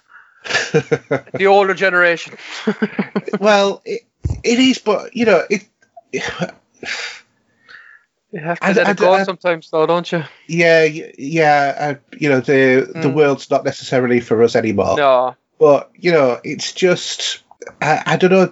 I, I I tend to think that changing something to fit, you know, a a certain thing is more insulting than writing something new and fresh for for it instead. Yeah, I know where you're coming from, but Do you know? Would and say- it- mm, because it kind of like feels like a hand me down rather than you've got your own thing and Yeah. and that's what I think that should be happening that's why I think that that way of doing Bond in the future would work and then it doesn't matter what actor takes the part Yeah. it can be man woman you know whatever so you know but that that would be how I would do it if I was uh, one of the Broccoli's which I'm not obviously alright. And uh, final bit of news just kind of got announced an hour or two ago, and so I threw it in here. And it's actually for me, it's great news. And I know Hayden's looks excited as well. Is that the Keanu Reeves and Alex Winter, who are the first official trailer for Bill and Ted Face the Music, has released. Um, so for what we get for the high stake, the, stakes are higher than ever for the time traveling exploits of Bill S. Preston Esquire and Theodore Ted Logan, yet to fulfill the rock, yet to ful- fulfill their rock and roll destiny. The now middle-aged best friends set out on a new adventure when a visitor from future warns them that the only only their song can save the li- save life as we know it. Along the way, they will be helped by their daughters, more daughters. Again, it seems to be a daughter-centric podcast this week. Their daughters, a new batch of historical figures, and a few new music legends to seek the song that will set the world right and bring harmony to the universe. I watched the trailer, and I'm not joking. These guys are like Keanu Reeves is 54 this year, I think Yeah. and um, Alex Winter hasn't aged great. I mean, he, he still looks he looks like a kind of a, a young, a bit like Solskjaer from that's a sports reference now. Hayden. Solskjaer from Man United. He looks you know he looks like a baby, like a, a kid, even though he's nearly fifty. Do you know what I mean? Mm. but their the voices and the, the their actions and the yo do, do it the mannerisms. It just gave me goosebumps. It was fantastic. It's it all was perfect. It's like they never skipped a beat. I have to say, I'm so excited for this movie. I really am. Like, I really um, can't wait for it either. I can't, I can't wait. I think, I, I fingers crossed. It's like it just, it's going to be like the other two are so good. You know, Yeah. they're they're stupid, but they're just so good. You know what I mean? Well, it, it's it's just that sort of like very uh, puerile sort of humour, isn't it? It's Yeah. just bit Oh. bit of, bit of slapstick, bit of silliness. It's just all thrown in there, and it just works. Yeah, And I think a lot of that is to do with just how well that they portray those characters. yeah. And You know- um, from the trailer as well, they've spent a bit of money in it. It Yeah. looks like it has. It looks good. I'm really excited for it, and it was just nice. Anyone like if you haven't seen it by the time you listen to the podcast, just Google the Bill and Ted trailer and have a quick look if you're a fan. I'm going to actually. I have the first two movies. I'm going to watch them again because I, I enjoyed the trailer so much, and I haven't watched them for so long. I'm Mm, going to throw them on again and have a look. You know, yeah. I love. So that's all the news I've seen so far. Um, this week. So Okay. Uh, well, in that case, then we'll go on to the Blu-ray DVD releases. So from uh, this week, we've got Bloodshot on Blu-ray, 4K Blu-ray DVD. We've got Rawhide, the complete collection. um, that's on DVD. Sonic the Hedgehog 2020 Blu-ray, 4K Blu-ray and DVD. The Iron Mask on Blu-ray and DVD. The Rising of Shield Hero uh, Season 1 Part 1 uh, on Blu-ray and DVD and Blu-ray limited edition steelbook. We've got Top Gun on 4K Blu-ray as well, Yeah. and War of the Worlds, the 2005 um, edition on Oh. 4K Blu-ray. Also, that's 2005. Bloody hell! I know, That did and not yet Tom. Cruise Looks the still same. looks the same age. Identical. He. I- that's I, I think they must Scientology. pickle him. I think they must pickle him in between movies, though. Maybe, maybe the Scientology is true and there is aliens. I don't know. Maybe. Maybe. Who knows? You, you can't beat a couple of tablets that's sent down from heaven to, Yeah. you know, tell you the future, can you? Yeah. Right, okay. Uh, do you want to do the Blu ray DVD chart? I will. Um, in at number five, down from number two, is the terrible Star Wars: The Rise of Skywalker. In at number four is Little Women, which I've watched. It's actually a very good movie. I watched with my daughters. I really enjoyed it. Um, then in number three is Bad Boys Two and Bad Boys for Life. Down from number one is 1917, and in at number one is Bad Boys for Life as well. Oh, it must be a box set. Sorry for number three. Yeah. So Bad Boys is selling well. I think they really benefited from the pandemic. I think they probably did. Mm, which, you know, so that's good. Okay. So, what have you been watching then? Um, I just two seconds now. Scroll down. Right, I have the first movie I watched. It just came out on Netflix um a couple of days ago. The Last Days of American Crime. As I said, it's on Netflix. And again, spoiler alert: this is another case of a trailer being better than the movie. Um, ah, right, okay. Because I've been looking at this and thinking I might watch that. Oh, yeah, you. I don't think you will. So the basic premise is in the near future, um, where a simple sing- sig- signal can now curtail any criminal activity. Um, a low-life criminal, Graham. I, I mean, what's an awful name for for a, a, a character? Graham joins forces with a gangster's son called Kevin and their hacker fiance Shelby to pull off a heist worth 30 billion before the high pitched whine is broadcast. That's the basic premise. So it's kind of they want one last criminal heist before no one can commit any more crimes again in, uh, in America. Okay. Now, this is built on a graphic novel, which I've actually read, and it's actually a very good good graphic novel. The premise is built on a frequency that blocks the synapses, making it impossible for anyone to commit a crime. This has seen riots taking place in America, uh, taking stance on, which actually it's funny how they timed it for what's going on there at the moment because it's very similar. They're, they're fighting against the play state, um, saying that this is against their rights for this signal to be released, so no one, like they have control over their population. Um, so in steps this small little kind of this Kevin. He's a, a small little time hood, and he's his hacker girlfriend, and they in they get involved Graham to do the heist. Um, just before the signal is activated um, because everyone's kind of off guard or they're not kind of like watching stuff because they know like by tomorrow it's going to be no one can commit a crime. So it's really the last um, crime. So far, so good. Routine action flick. You think, yeah, it's going to be gone. Should move forward into a kind of a fun heist movie territory. There's like double crosses and triple crosses. Um, the you know the new government have found new way to a radio signal to stop the Americans and make everyone peaceful, kind of short circuiting the brain. It's now this is the funny part because it's directed by Oliver Megaton, and when I heard it, I was kind of I'm terrible at names, so I apologize.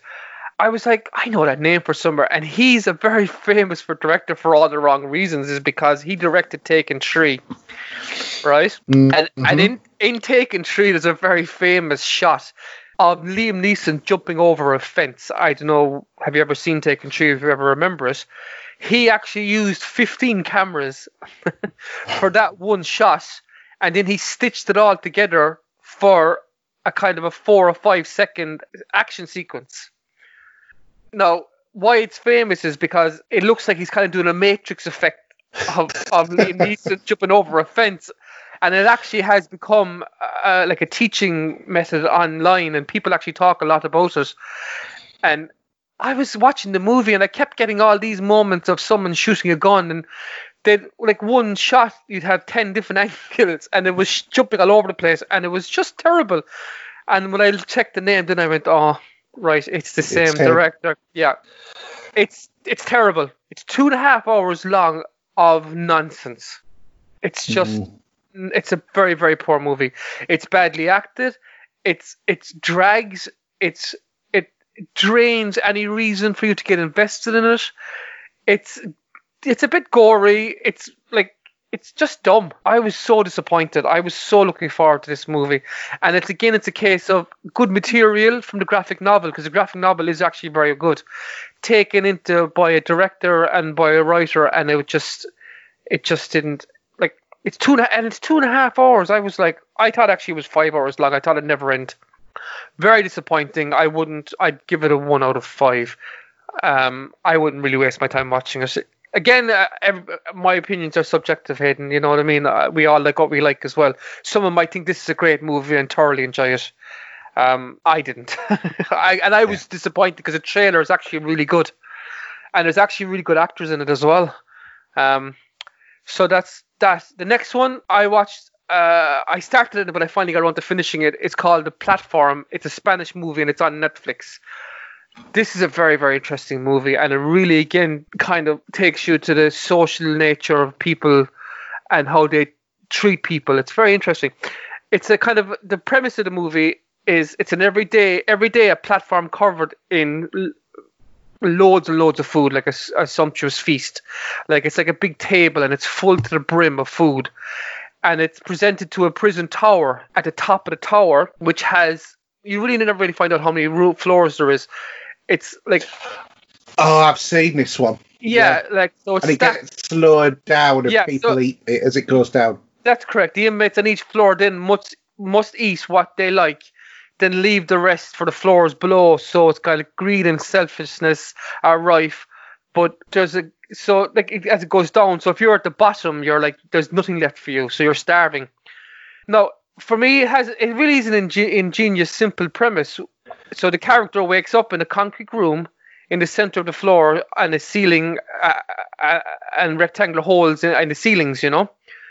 Through which he can see other identical rooms going up and going down, stretching in both directions. Uh, You never really see how many floors are there. Each room contains kind of two characters, two people. In this case, he's got an older man.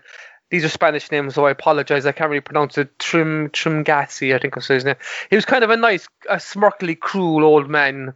He kind of explains the plot, or explains what's happening here. Every, like I said, every day a platform goes number one. Once floor inhabitants have eaten their fill, the platform goes number two. They eat their fill. The platform's lower. They were on floor 848, I know, in the movie.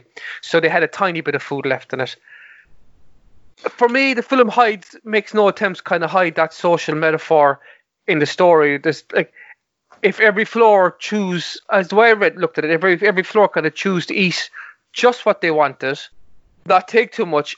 Everybody all the ways down would have just would have enough food and everything. Everybody would be like happy they'd have enough food, you know. So it's that hmm. social kind of that kind of that's an interesting metaphor I thought. But what happens is like once a month then they were once a, and then the inhabitants are sent to new floors every month.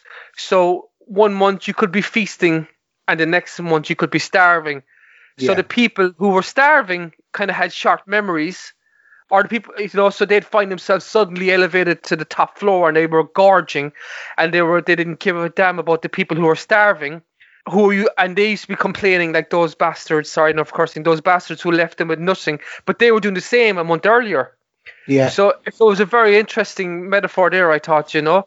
and some of them would like pee on the food as it was Yeah, going down and stuff like that as well. Yeah, so it was interesting how kind of interesting take on human nature. He volunteered to be in there. You don't really find out much about each character's um, little kind of trivial things as the movie goes on. Um, it is subtitles, but you can get in English dubbed if you want.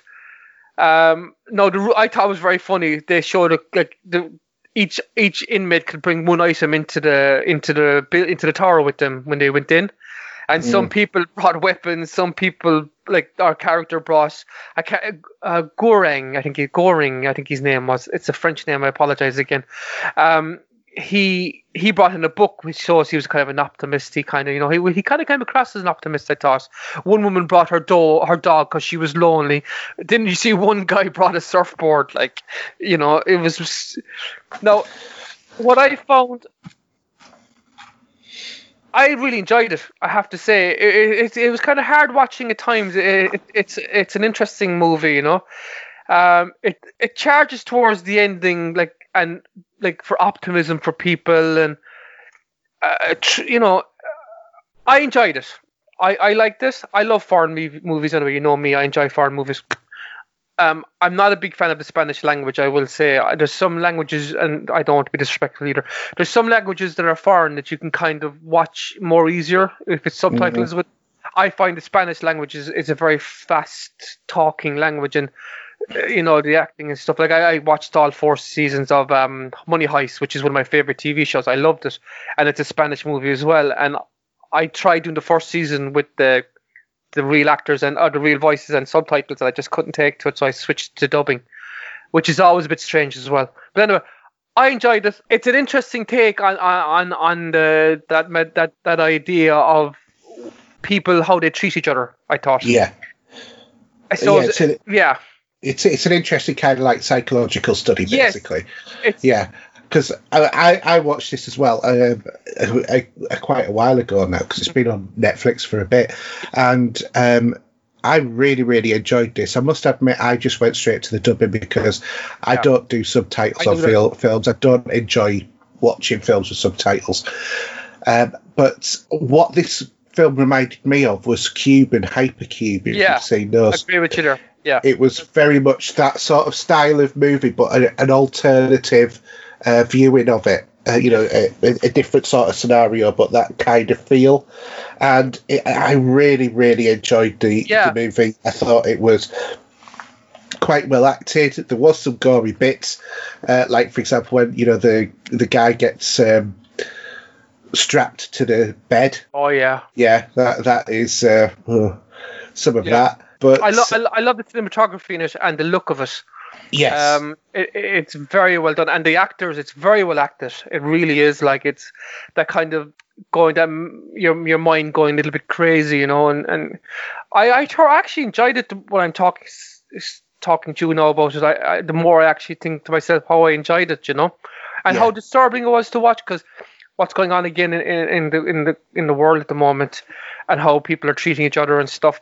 It's an interesting take on that. Like you, you kind of hit home a bit more with me. I liked it. I- I'd highly recommend it to watch it. If you had way more than the one I spoke about earlier, the Last Days of the American Crime.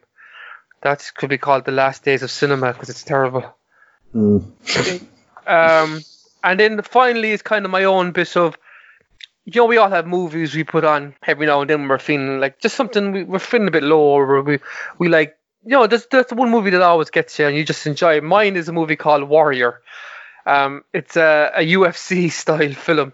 It came Okay. out. It came out. and It's on Netflix at the moment. I watch it at least four or five times a year. It's probably my most watched movie of the year. I watch it more than any other movie. It stars Tom Hardy, Nick Nolte, and Joel Edgerton. F- This is and and this is actually Nick Nolte at his best. He's fantastic in it. Tom Hardy is actually bigger in this movie than he was in the in the, in the Batman movie. He's a beast in it. So the premise, um, the premise of the movie is very simple. It's after 14 years, Tom Tom Cullinan. It's a kind of an Irish family, played by Hardy. He returns home to Pittsburgh after he was in the army for all those years. He kind of left the home. Um, he moved out of home at a very young age with his mum because Nick Nolte's character was an abusive alcoholic, and his brother was estranged as well from him, and they're both kind of living separate lives. None of them kind of connect anymore. Um, the basic premise of it is it's a very simple premise. Uh, um, Joel Edgerton, he called Brendan, he's going to lose his house and his family and everything because he's, you know, it's a tough times in the economy and stuff. So he's he was a fighter. Their father trained them as wrestlers when they were kids, and they used to win a lot of events and stuff, and they had great potential. And he kind of goes to underground um, MMA fighting, Joe, like the UFC style fighting, to kind of make some cash for his family and stuff. But because he's coming, he's a teacher, a science teacher, but because he's coming to school with bruises and stuff, they find out and he gets suspended Yeah. you know. And then Tom Hardy is he's actually he um what's the word I'm looking for? He you know when you leave the army with permission, he um what's the word? Like you know he just he left he he he, ju- he jumped the wall. He just left the army. He went AWOL. AWOL, thank you. I couldn't think of it. Apologies. He went AWOL because he saw his best friend being killed in front of him, like in Iraq. But you know, as he was leaving, he saved four other soldiers who were drowning in a, in a Humvee. But that comes up later on in the movie. So anyway, through coincidences and other stuff, they both end up in a tournament, uh, a kind of a two-night tournament where all the best UFC fighters kind of in a round robin. They all fight each other, and it's knockout. You go into the next round, and as you can tell, like they all end up with the two brothers meeting in in the final finale. Like it's an old movie, but it's just one of the best movies. I love it because the, the the family dynamic, the, the the fighting in it is up there with some of the best fight sequences you'll ever see a UFC style. It's like like they really go for it. Like and there's a lot of you can see they they trained well for it, and the Har, Har, Tom Har, Har, Hardy's character is a beast. He just destroys people where. Uh, Brendan's character is very much uh, a wrestler going for arm locks, and I'm a big UFC fan, so that could be a factor as well. And the final sequence has a song. It's one of the best songs. It's one of the best five minutes ending to a movie you'll ever watch. Yeah. I cry every time I watch it, and I'm not afraid to say that. It gets me every time. Um, it's one of those. I'm sure loads of people have seen it. I just, it's got that underdog fighter f- feeling, but like a Rocky story, you know. Mm. It gets, it's got five stars in Empire magazine. It has five stars everywhere. All the reviews across the board. Empire had its five star that year when it came out, and one of the best, um, one of those best fighting movies of the of the generation since Rocky. They gave it, you know. Yeah. So if you haven't seen it, highly, highly recommended. Some fantastic actors in it. I love it. I, I, I loved it. So that's all the stuff I've been watching. I hope there's something something there for somebody. Yeah, cool. I'm And thinking about fighting movies. Have you seen the film Fighting with My Family? Fighting with my family. That's the one with uh, Dwayne Johnson in it and Nick Frost.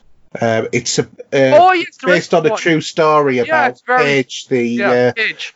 WWF or whatever it was uh, fighter. Yeah, a that's that, yeah. It's, I it's I. I did it as well. Uh, I saw that uh, recently, and it I Hmm. really it was a lot better than I thought it was going to be. Yeah. And Lena Headey, you know, Mm. as as the mother, she is completely unrecognisable Yeah. from other parts that she's played. Game of Thrones.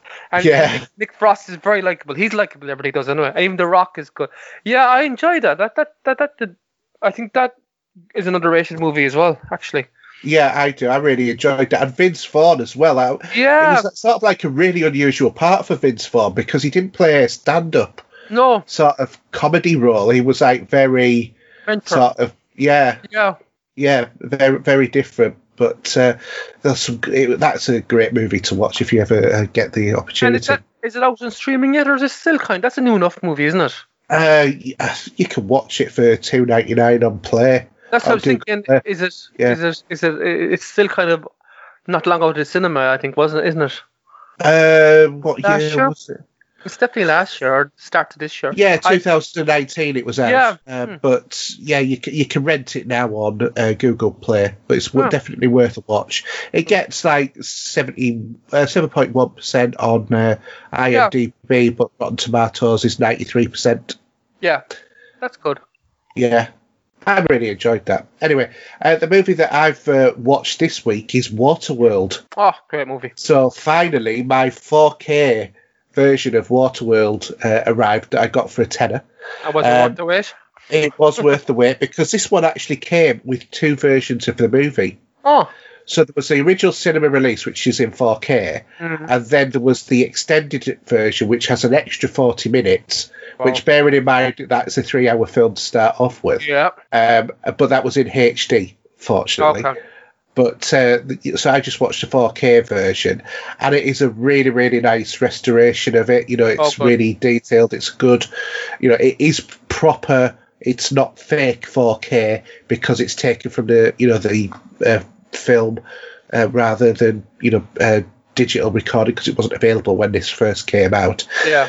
But basically, if you've never come up against this movie before, in the future, the polar ice caps have melted and the Earth is almost entirely submerged. A mutated mariner fights uh, starvation and outlaw smokers and reluctantly helps a woman and a young girl to try and find the mythical place of dry land. Now, uh, this is one of a number of Kevin Costner movies that uh, came out. Um, well, what, what year was it that this movie came out? It was about oh um, God. 95. That was it. Didn't Postman come out around the same time as well? Uh, funnily enough, it did. And guess what movie I ordered straight Yeah. away after watching that? Oh, I I've now- watched it recently. It's a great movie. I love that movie. Yeah, uh, so I've got the Postman here, still in its uh, shrink wrapper uh, to watch as well. But um, yeah, this is uh, it's a really I it's one of those movies that bombed, I think, at the oh, hugely. box office, of money. Yeah. but it's become a, a massive cult classic. Yeah. Prior to Titanic, this was the most expensive movie ever produced. Yeah. Evidently, um, Kevin Costner sunk in 22 million of his own money Oh, I didn't know into that. this. Wow. yeah. Um, interestingly enough, the because the story revolves around a girl who has a tattoo on her back, Yeah. which is the location of dry land. Mm. Now, the I don't know whether or not you knew this, but the map uh, tattoo on uh, Enola's back is actually uh, tra- Chinese traditional characters, and Right. the characters in the middle surrounding the uh, the uh, arrow are actually coordinates for longitude and latitude. And while one number's not readable, they give almost exactly the right coordinates for Mount Everest. Oh, didn't know that. Yeah. So, which, if you think about it, That's cool. that that if the, The highest point in the world. Yeah. Yeah, yeah. So That's brilliant. Genius. yeah, yeah, very cleverly done. Uh, but it's a great looking movie in 4K. It, it's definitely one. Yeah. You know, if you like the post-apocalyptic sort of uh, I do. genre, uh, this is one of those ones. It's very dirty and grungy sort of thing. I love Dennis Uh, Hopper on it. He's Oh, fantastic. oh yeah, he's absolutely So over the top. He's brilliant. Like, Yeah, yeah, definitely, absolutely fantastic. Um, as you, as you know, everyone plays a really good part in this. yeah. Um, it's got a DTS uh, X soundtrack as well, so if you're into that sort of thing uh, on the disc, uh, like I said, it included the extended uh, cut of the movie, which has an extra 40 minutes. I'm going to get through that at some point, not at the moment though.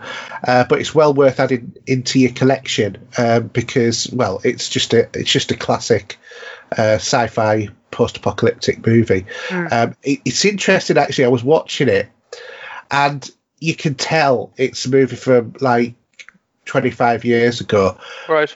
because of the score and because of the type of music that they used to play Right. in certain sort of scenes, which doesn't, which has moved on a bit. You know, so, some of the action scenes where you think nowadays you would get probably a bit heavier music, Yeah. Uh, are being a bit, it's a bit more light-hearted sort of music to it.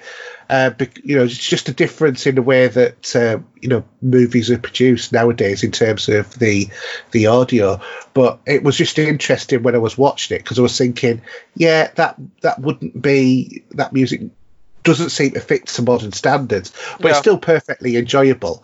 Um, you know, the the the, the sets that they made and that they, they were all on water, obviously Yeah. and it's just such a it's such a, a lovely movie to watch. Uh, I think you know there's plenty of action uh, in it. I, I quite like the ingenious way that they went about um, Kevin Costner's character being because he's a mutant, so he's mutated to the water world. Yeah. Uh, so he's actually got gills, but the gills are actually behind his ears, Yeah. and then he's got webbed feet.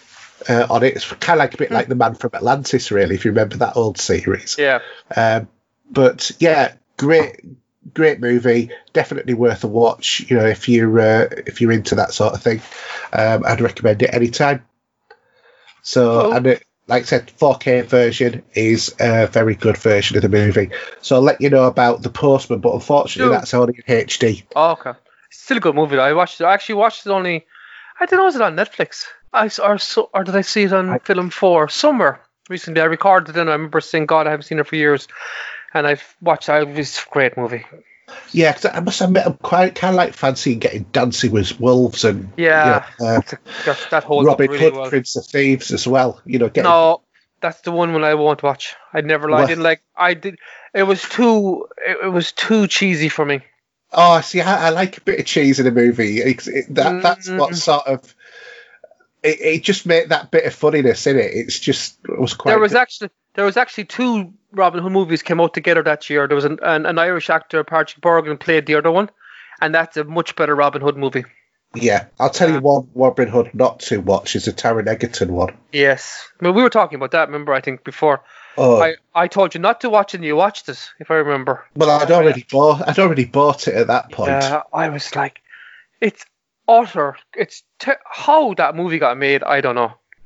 No, I don't. It's shockingly bad, They tried to do the Kingsman style Robin Hood, basically. and it doesn't work. Not even close. And Jamie Foxx is cast wrong cast first, and yeah, poor yeah, movie. yeah, very poor. I mean, I agree with you there. in parts of it, they made that movie look like it was, um, you know, like a, a, a movie that was about uh, the war in, you know, in Kuwait. Yeah. Uh, Or- like, something that, that was should have been filmed like because the clothes were too contemporary. Do you know what? They should have stuck instead of calling Robin Hood, they should have stuck an Assassin's Creed label on it. Yeah, because it actually is more Assassin's Creed than Robin Hood because of the abilities he had with the arrows, which which uh, maybe just because I'm so fresh in my head now, and like the jumping, platforming, all that kind of stuff, the free free form running, everything.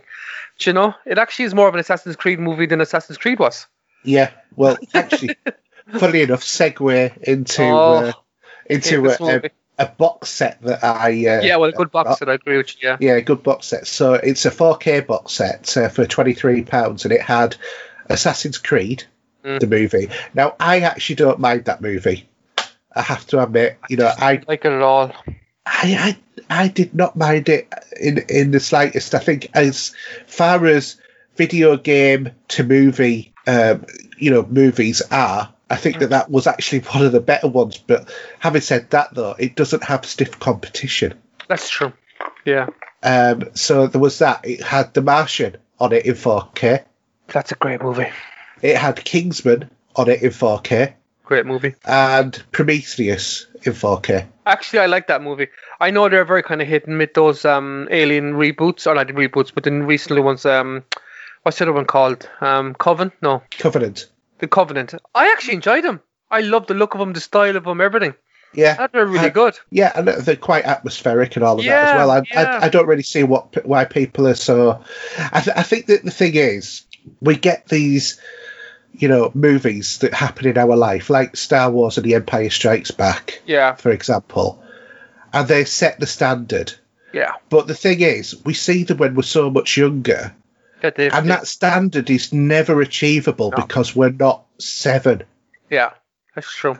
and I, I think that that's what the problem is. So, if if you look, kids now going to see the new Star Wars movies, and I'm also talking about the the Last Jedi uh, in that as well. That's that that's that that's the Star Wars they're show, they're growing up. with. I, oh, I know, I know, I, you know, but I mean, we've got listeners. I'm, I'm thinking of, um, I think uh, Nick, Nick, Nicky Wilson said, you know, he loves the Phantom Menace because that was his first exposure to that film. no. If I'm wrong, if I'm if I'm wrong there, Nicky, I apologise. But well, if it's true, uh, Nikki, I'm blocking you on Twitter and everything. but but it's, it's fair enough because that's what you grew up with. Yeah, and you know, it, and that, if that's your first memory uh, of that, you you know, you, that's going to be your favourite because that introduced you to that world. Yeah, I it doesn't matter whether or not it's bad or good. yeah. We we were just lucky that we got the good ones straight off. We were, weren't we? Yeah, and, and I think that that's that's the thing, and nothing will ever be as good as them because we're not six. It's true. Hmm. So you know that's that's what it is. That's probably why I don't like Bond now, because you know Mm, I'm I'm you know uh, approaching fifty. I'm you know middle aged man. I you know I grew up with the end of Connery, the, you know the start of Roger Moore. When you know when I was paying attention to Bond, and that is what James Bond is to me. That is ingrained, programmed. It's part of my DNA, as it were. So looking at Daniel Craig as Bond, I think Yeah, don't like him. It's not because he's a bad actor. He's not a bad actor. He's a good actor. He just, for some reason, I, I just think he looks like he's a Neanderthal in in Bond. You know, he looks like he's knuckle dragging and a bit of a thug, and that's not to me what Bond is. He's suave and sophisticated. yeah. And yet you look at him in Layer Cake, and he is that sort of character. Yeah. It's weird, but there we go. So, okay, well, uh, I think that's it for movies, TV, and streaming this week. Yeah, so, good, good stuff there, I think, actually. Hopefully. uh, definitely. So, hope you enjoyed that. So, we'll go on to our listener questions.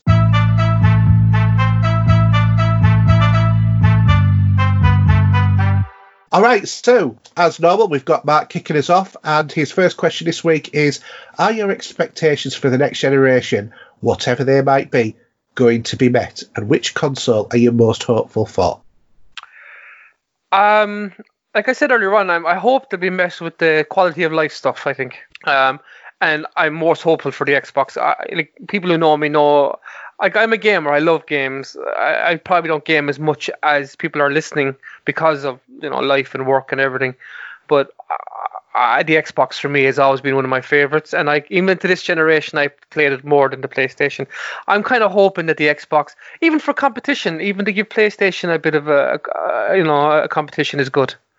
Yeah, Um, that's what I'm hoping for. Um, the Xbox can kind of come back a little bit stronger this this generation.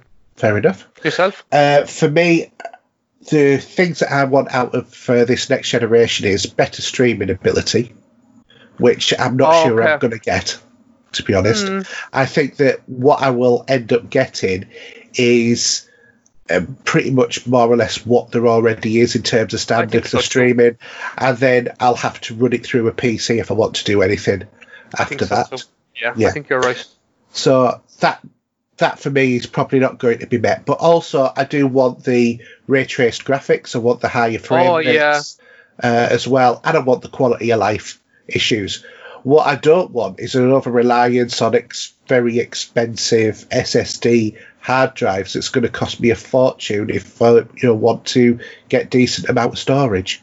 I That, this, and that this is is the first- actually Yeah, I'm not too pushed about that because I really want those low times. I know I keep mentioning, I probably mentioned the last three podcasts, Hayden. I really want those that low times. It's the one thing I sit here. I'm I'm I I am actually a very impatient person. I I because I kind of I as I explained to you my, my OCD CDO. So I know I have to repeat that after. I um I count all my minutes constantly. I'm count, constantly counting minutes.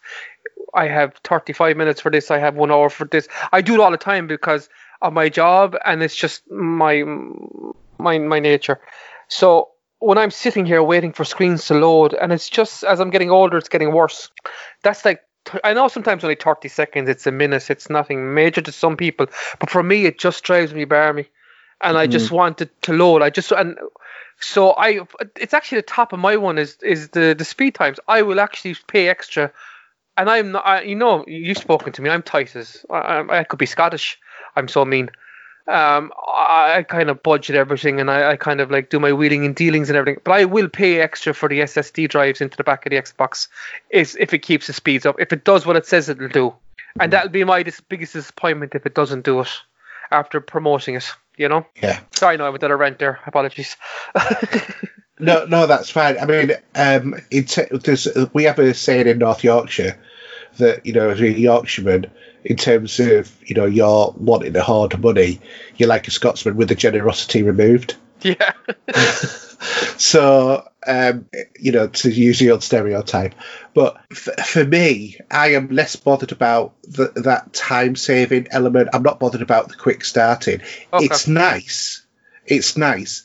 But for me, my my more important thing is the amount of storage that I've got because okay. I at the moment I've got like uh, eight or so terabytes on my Xbox. Mm. Eight nine terabytes. But, I am not going to be able to. Yeah, no. I could plug in a hard drive for the 360 and Xbox One. But I'm not saying that. It's just why. Why do you have like I know we like to have every single like I know your Steam library everything is is it that you like have everything at hand that if you if you go into a, your Xbox, you have you want to play the game straight away. You don't want to wait for the download. Where I, I kind of I have a two or three terabyte now onto my Xbox. I don't have a load of games on it. I just have the two one or two games I'm playing, and then I just delete them off. Well, you know, we, they're in my library anyway. We all consume games differently, don't we? Yes. And the, the thing is, now with 4K and that, the downloads for games, rather than being you know, uh, you know, like the were the last generation of no more than uh, six or seven gigabytes. Yes. Not gigabytes. Uh, yeah, gigabytes. Um, they are now, you know, hundred gig, mm. hundred and fifty gig for a game for a download, or there will be, you know, in the next generation. Probably that more, is, that, yeah, that is huge that is even at my, you know I've got a decent broadband connection, but that is going to be a few days of downloading to you know because don't forget the traffic will be throttled yeah. in terms of those downloads as well you know and leaving a console on because it'll automatically switch off at some point anyway uh, i don't want to leave it on and yes i know i'll be able to put it on standby but if there's a massive power drain that's going to cost me a lot of money on electric i don't want to leave it on you know standby uh, to download point, games. Yeah. Valid points, yeah. So uh, for me, I I want you know I I play lots of different games. You know I like the ability. I know you do, yeah. You you, to, you do way more than me. Like I know that. Yeah. So I, I, don't go, have to have a full yeah. And I can go into my library. And I can look at, you know, I've, I've got like 500 games at the moment installed on my Xbox. I don't, I know I don't need that. I know I don't need that. I've only got about 15, I'd say any any any one of those I could just load like that. Mm. You know, but I've I've probably got another two or three hundred that are not installed on there because they're yeah. ones I, de- I know I'm definitely not going to you know going to play yeah. again. But you know, it's just um, the, the the thought about how much of these cartridges gone because I thought the days were gone where I know that they're, they're SSD drives, but they're effectively they're like cartridges used I to be. Agree. Yeah, mass exactly. storage. Yeah and I thought those days had gone, but obviously not. So it'd be just interesting to see, yeah, where it comes from. But we we all have different needs, don't we? That for exactly. me is, you know, is for me. I'm not bothered about the waiting as much. Excellent. So, second question is uh, which releases for the Series X and PS5 are you most anticipating? Um, I don't think we really need know too much about I suppose he's talking about exclusives, is he? Because third party, there's like Assassin's Creed Valhalla. It's going to be Xbox.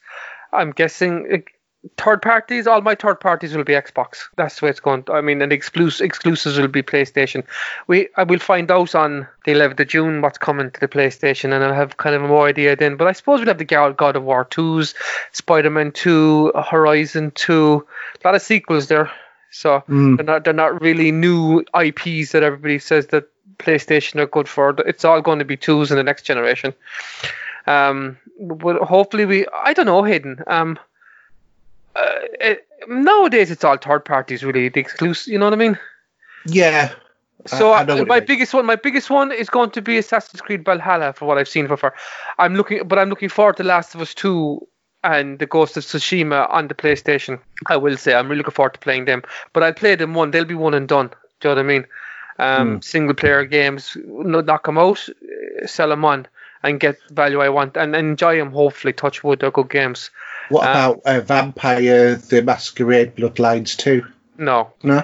doesn't interest me. No, I didn't play one. I can't say I did either, but I was quite intrigued by that one. Yeah. Um, I hope we have choice. I'd like to see a lot of new IPs next generation, kind of step away because I think that's what happened to me towards into this one is a lot of the games just became samey. It was the same premise, the same cover mechanics, the same driving games. Yeah, we had a few kind of ones that stood out, which is always good, like indie games or like the God of War one was a revelation, that kind of style. But it just become very samey. I'm, you know, a lot of remasters, a lot of remakes. I know I was talking about. Uh, I'm looking forward to one coming out, Kings of Amalur, but I just like to see something different, some new IPs next generation. I'm not sure there's going to be that many, to be honest. I'm hoping Xbox does. I hope Xbox, with all the studios they have, that we do get something different from them. You know, you know, but we'll see. Yeah, I must Well- admit, in terms of uh, Xbox, I'm a bit meh about the um, Halo. I'm not really bothered about that. I don't I'm think Halo's. but I think it's it's it's been done. It's going to be Halo. It's going to look beautiful. It'll probably play f- massive frame rate. It'll probably have the usual good story, but it's still Halo. It's nothing that we haven't seen for the last five games. You know, Oh, definitely. For, So, for me, the, the two how can you big get excited games. about that? Like, Sorry? how can you get excited for a game or even a Yeah. movie that's on its sixth version? Uh, a six like re or sixth sequel. You don't get excited for that. You kind of you watch it and you go, know. oh, that's okay, but you don't get excited for it. I don't know? know. Pe- people did still get excited for Star Wars. hmm People get excited for James Bond. Yeah, it's true. I'm looking forward to James Bond, but I'm not. uh, I mean, I'm not ooh, biting my nails for it. Uh, But I am very excited for Assassin's Creed Valhalla, so I'm contradicting myself, I suppose. You know, Yeah. Well, Assassin's Creed Valhalla is my second most anticipated game. My first most is going to be Hellblade 2. yeah, but that'll be next year, though, will it? Yeah. Yeah. Yeah. Well, I- I'm actually looking forward to trying it myself. I still have to finish the first one. What, Hellblade? Yeah, I never get around. to I always I'm, I'm about halfway through it, and you know, work life just kind of gets in the way. I might get You back know, in the next couple of days. know, you know, it's only about six and a half, I know. hours. but maybe I'm just more suited. There's not enough collectibles in it, maybe for me. I seem to be more suited for that huge open world question mark game. For Yeah, some but reason. but there is all of the runes to get, and I've never got Yeah. the runes for uh, all of the runes in the same game. Oh, really? Yeah, so it's it's not one that I've you know one hundred percented, but because I've played it, I've completed that game probably about five times now. Well, I'm doing Star Wars now, and I'm kind of biding my time until Last of Us. I should. I got. I got um. What's the name of it? Um, Final Fantasy Seven, and I turned it on once and I went back to it. All my excitement. It's funny how our brain works like that, you know. What? Yeah, just haven't gone back to it. It's not because I haven't wanted to play it and I did enjoy it. It's just that I played so much Assassin's Creed, I just kept going back to it. And then I threw on Battlefield Star Wars. I really enjoyed that because I was going to put on Final Fantasy. So I don't know now. Will I get it done before uh, The Last of Us? So I've only 10 know- days. Final Fantasy in ten days? Well, actually, I think I did it in ten days. So yeah, you can do it. I might finish Battlefield tonight and then just bite the bullet and throw it on and just give it a good good wallop. Yeah. I'll talk to you next week and see how I'm getting on. Yeah. Okay. Okay. All right. So, uh, Paul Wilson's asking, uh, do you keep all your boxes for your gadgets? And are you precious with regards to keeping your gadgets in pristine condition? One of my dearly departed computer buddies was so precious about his gadgets. If any TV device, such as his TV or amp or DVD player, etc., uh, that came with a remote, the remote would stay in the original uh, supply, uh, supplied by the manufacturer's plastic clear bag. Uh, he would only use the remote in his uh, in the bag. Personally, I keep the boxes and carefully look after the gadgets. It always adds to the resale value. Yeah, I'm the exact same as Paul. I keep all my boxes for my uh, equipment and gear I buy. Um, not to the limit now of the remote controls. That's definitely another fair play. I'm sorry to hear he's departed. Um, but yeah, because you know yourself. Like next, I don't ever keep. Like, very rarely I keep a console when I'm. I usually upgrade it. You know. Yeah. Yeah, I know what you mean. So um, yeah, I'm just. I'm, I think most of us are like that. Hayden, really are we? Most kind of gamers and collectors and stuff. We tend to keep the boxes, you know. I, th- I think them, yeah. For me, it depends upon what it is, because you know I've got a lot of gadgets. If I kept all yeah, of the boxes, I would need another house. Yeah, you do like your shop therapy. Yeah, I do. um, so what I tend to do is keep the box for until I know that the thing works and it's okay and it doesn't look like it's going to break down. Okay. Uh, for a lot of the stuff, um, some things I will keep the box for longer just in case I'm not sure whether or not I'm going to keep it. Okay. But but that is very little stuff, I have to admit. Uh, so, uh, for example, I got an Ouya. if you remember what, if you remember yeah. those consoles, um, I got one of those just to have a bit of an experiment with but I thought I'm not going to keep it. So I actually took it back to CEX and it cost me nothing. Okay. Because, um, you know, the amount that I got back when I took it back was basically what they sold it to me for. Well, I know CX give you extra in Ireland. It's a fiver to a tenner if you have the original box in good condition. Yeah, they actually add more to it. So and you all know me, I kind of wheel and deal. So, like my Xbox now, and my PS5, my PS4 Pro, they're both going to go towards my upgrades for my next console. Yeah. Um, so, like, especially the Xbox, you don't really need to keep your past for the Xbox and what they're saying. Everything is going to be in one console, all your backward compatibility. PlayStation is, um, we'll see. It's, it's so. still nice sometimes to play it on the original equipment. Oh, I agree with you, and I have actually what I tend to do then is, over like in a, which I've done for all of them, is a few years later you pick up like I've got an Xbox 360 now Slim, and it was only like 20 euros on an ad on Facebook, and I picked mm. it up hmm. and I bought it. So I'll probably do the same in five or six years or four years. I'll pick up an Xbox One for a couple of euros, where now I can get value reselling it towards you know when you're kind of watching your budget and your money. It's a, you know some of us can't. I don't have as much tray cash as I used to. I, like, yeah, that's why I well, do my wheel. I, all me is wheeling and dealing. You know me. I buy, and at the moment I can't even do that. Usually I have a lot more cash. Like I kind of start off with say hundred euros at the start of the year, and by the and then I buy the games and I resell them and I buy them and resell them. Usually by the end of the year I could have a thousand euros made for myself easy. Sometimes on a good year I do quite well out of it. Like. Yeah, uh, you do. You do seem to be doing a lot better than Del Boy would do. No, I do. I do quite well out of it. Like I, I pick up headphones or I pick up speakers and I kind of resell them, and you know, it's, it's, I enjoy it. It's kind of a hobby for me, and, and I enjoy it, and it's kind of it's interesting. But this year I've had none of that, like because of the, what's happening. So I and even when the shops are open now and stuff, but there's going to be sale prices now on games and everything. There's going to be no resale value and much stuff. So I really want to sell these consoles and get good value on them. So I'll probably sell them privately more so than CX, I think, this time. Mm. Or even trade them in against the GameStop, wherever I get my consoles from. I don't think you'll get the value back in them as you did in other generations, you know? Yeah, I know what you mean. So I uh, privately I'll get a good price from because they're in perfect condition. So. Yeah.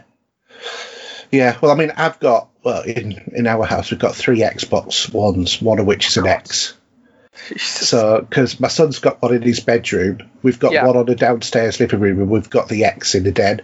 So the one in the living room is my son's one. Yeah.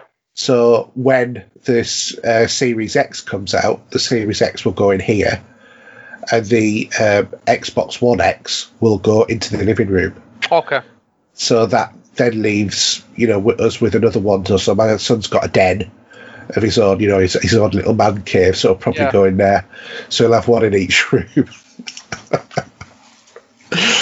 so, because we tend not to get rid of stuff, that's the thing, you see. So I've still Yeah. got, got almost every console I've ever owned, I've still got. I have a good few now upstairs in the attic and stuff. I don't have them on display. I just don't have the space for. Yeah, no, I don't have them on display either, but I've, I've still got them. It would be nice, wouldn't it? I think when the house kind of like we have a few rooms spare, and then upstairs, I, I might convert one of them to. You know, we'll see. We'll see the future. There's a long life there yet. Yes, indeed, indeed. So Craig Cole asks, what upcoming games are you most looking forward to playing? I think for June it's The Last of Us 2 and July it's Ghost of Tsushima are probably my two biggest ones at the moment. And more Ghost of Tsushima than Last of Us. I think Last of Us is going to be the usual predictable story. She's like they're you know it's gonna it's gonna be good to play. It's gonna be nice, but it's gonna be the standard story, really, isn't it? She's out for revenge and she's you know it's not gonna be nothing new, really. To be honest with you. Yeah, Um, but I think Ghost of Tsushima it looks interesting. It's going to be the and again I'm such a, a samurai Asian part movie fan and all that kind of stuff. It suits my character more, I think. Um, and hopefully, fingers crossed, Metroid Prime is coming on the Switch. I would queue overnight to get those games on the Switch. To have them in handheld games, those that that Metroid Prime pack. Oh, well, you are a massive uh, fan of those sort of. Oh, huge! Like some people are massive fans of Final Fantasy. Mine is Metroid Prime. I love, love that world, that character. Love it. Mm. So yeah, what yourself? Uh, for myself, I'm quite looking forward to seeing what Iron Man VR is going to look like. Oh yes, I've seen videos of it. Yeah. Yeah, because it looks quite good in what I've seen of it. Um, I, I'm quite intrigued to play Burnout Paradise Remastered on the Mhm. Switch. Yeah, it's a perfect game for the Switch. It is, uh, definitely. But other than that, um, I'm not that bothered about The Last of Us 2 because I didn't get on with The Last of Us 1. Okay. So for me, it's uh, probably the next one I'm looking forward to is around about Cyberpunk 2077. Oh yes, Cyberpunk. I'm looking forward to that in September. That seems like ages away, doesn't it? September. Yeah, and Avengers, and it's not. It's only two and a half months. I can't see us getting Avengers this year. I don't think we'll get it this year. I think it'll be next year, Hayden. You think? I think it's gone very quiet. Like they were slowly ramping up. They were doing like um play, showing you playing them on the stage, and they were giving you information, everything, and that's just, it's just completely stopped. Like Mm. you know, and I think I think the the development time, like people at home and stuff, has affected that game, and they got a lot of negative negative feedback as well in it. I think. Yes. Yeah. I think heard they got. I think they're going back to the. Like I'm only speculating again. I wouldn't be surprised if we hear in September back to November, um, and maybe release on both con- both formats, both like Xbox One and Xbox Series X kind of or PS4, PS5 combo. You know, which would actually be good for them. I think that'd be a good. Um. Yeah. So yeah, they're, they're, Cyberpunk looks interesting. I I I, I, I hope it lives up to the hype. Yeah, I hope so. Yeah, I think it's going to be a, for some reason it's going to be a very I don't want to say the word complicated because that sounds like I'm, I'm not a, a, a good gamer because I, I think I'm okay at gaming, but there's so much going on. Like I watched one level the other day that was far, one section of 45 minute video, and it just kind of broke down how you break into this just one little warehouse on all the different paths. You sometimes you're given too many ways of doing something. If that makes sense. Then Mm-hmm. it kind of it overwhelms you. Like, do you ever play the Deus Ex games, the newer version? I never liked those ones. I have to did- Admit. I didn't I- like the stealth on them. I thought it See- was really quite poor. I liked the idea of the stealth. I actually was uh, when I was playing it, I was just given so much information or so much directions I could go. I kept feeling that I was felt I was missing out on something else that uh, happening somewhere else. That makes sense. Yeah. If I'd gone through that that um, vent or that duct to go around up into that window, would I have found a clue or would I have found something else? Am I missing out? And I find sometimes that can it kind of I kind of spoiled because I'm so OCD CDO. Sorry, no lads, I have to keep saying that. That um, I find that if there's too much that I'm missing out, it kind of spoils the game for me, and I just I won't play it. So I've I don't know will that happen with Cyberpunk because apparently in Cyberpunk you can do things a thousand different ways from what I've seen. And sometimes just one way is good. Why why complicate it? You know, or even two ways. But when you have twenty different ways of killing somebody, I like a Hitman game. I'm guessing Yeah. you can like I like the Hitman games in the old days because they had uh, two or three ways of taking guys down. But now you can do it like with chewing gum, with a bird, with a with a, a, a chair up above a, a shelf. You know, there's like there's so many different ways of doing it. I find that overwhelming sometimes. That's just Be, in, be maybe that's my nature. see. Be interested to see what you think of Hitman Two. Yeah, because uh, thank you for that. I appreciate the code. Um, so yeah, that's a great question. Thanks, Craig. Again, I was off on a tangent probably. As I tend to do. I'm the Billy Connolly inside me. All right, so that's it for uh, for this Oh, week. okay. All the questions that we've got. We only had a couple of questions there. Uh, so, Alan, do you want to give your contact details? I will. Um, and actually, before I give that, I actually got a message on Xbox from another listener. I'm after I'm forgetting his name. No, I'll get it for next week. He doesn't do Facebook or Twitter and any kind of stuff, so he sent it through my Xbox Gamertag, and he actually followed me as well as, as a friend, and he was passing on how he was enjoying our podcasts and everything. Um, so I just want to say thanks. I'll have his name next week for us because I think I think I should have his. I, it's not right. I don't have his name. That's not right. Um, so apologies. I'll have it next week for you. I promise. Um, Twitter is head chef Alan, Xbox is chef Alan, and PSN is chef Alan, and email is gingergamer@yahoo.com. Thank you. Okay. Uh, for me, everything's HERJ UK. That's Twitter, PSN, Xbox Live, and Steam. But for Epic, it's Pop Culture Gamers. Also, uh, don't forget if you want to get in contact with the show, you can email podcast at popculturegamers.co.uk. We have a Facebook group um, and also a Facebook page. If you want to follow us on Twitter, we've got our Twitter handle of Pop Culture Gamer. Don't forget as well, we have our website, popculturegamers.podbean.com. If you really enjoy the show and you want to help us uh, out, then you can become a Patreon by uh, following us on there. Just look for Pop Culture Gamers on uh, Patreon. Otherwise, um, you know, leave us a nice review on iTunes, um, give us a star rating, um, or just share the podcast to whoever is available Yeah. uh, that you you can do, just to really help us uh, get out there all the more. Uh, it's always nice if we can try and grow the podcast and uh, make it even bigger and better. Other than that, that's it. So thank you very much, uh, Alan, for coming and joining me on a Tuesday evening. No problem. I enjoyed it as always, Hayden. Thank you. And also on that, usually we put up kind of links and stuff on the Facebook group Yeah. of of videos of trailers and stuff. If anyone wants to go and have a look on our group, just to kind of give you a bit more in, in connection, traction to what we're talking about, I think it's good. Sorry, enough cutting you off. So it's it's Slán from me. and it's uh, good night for me. Good night, Night. everyone. Bye.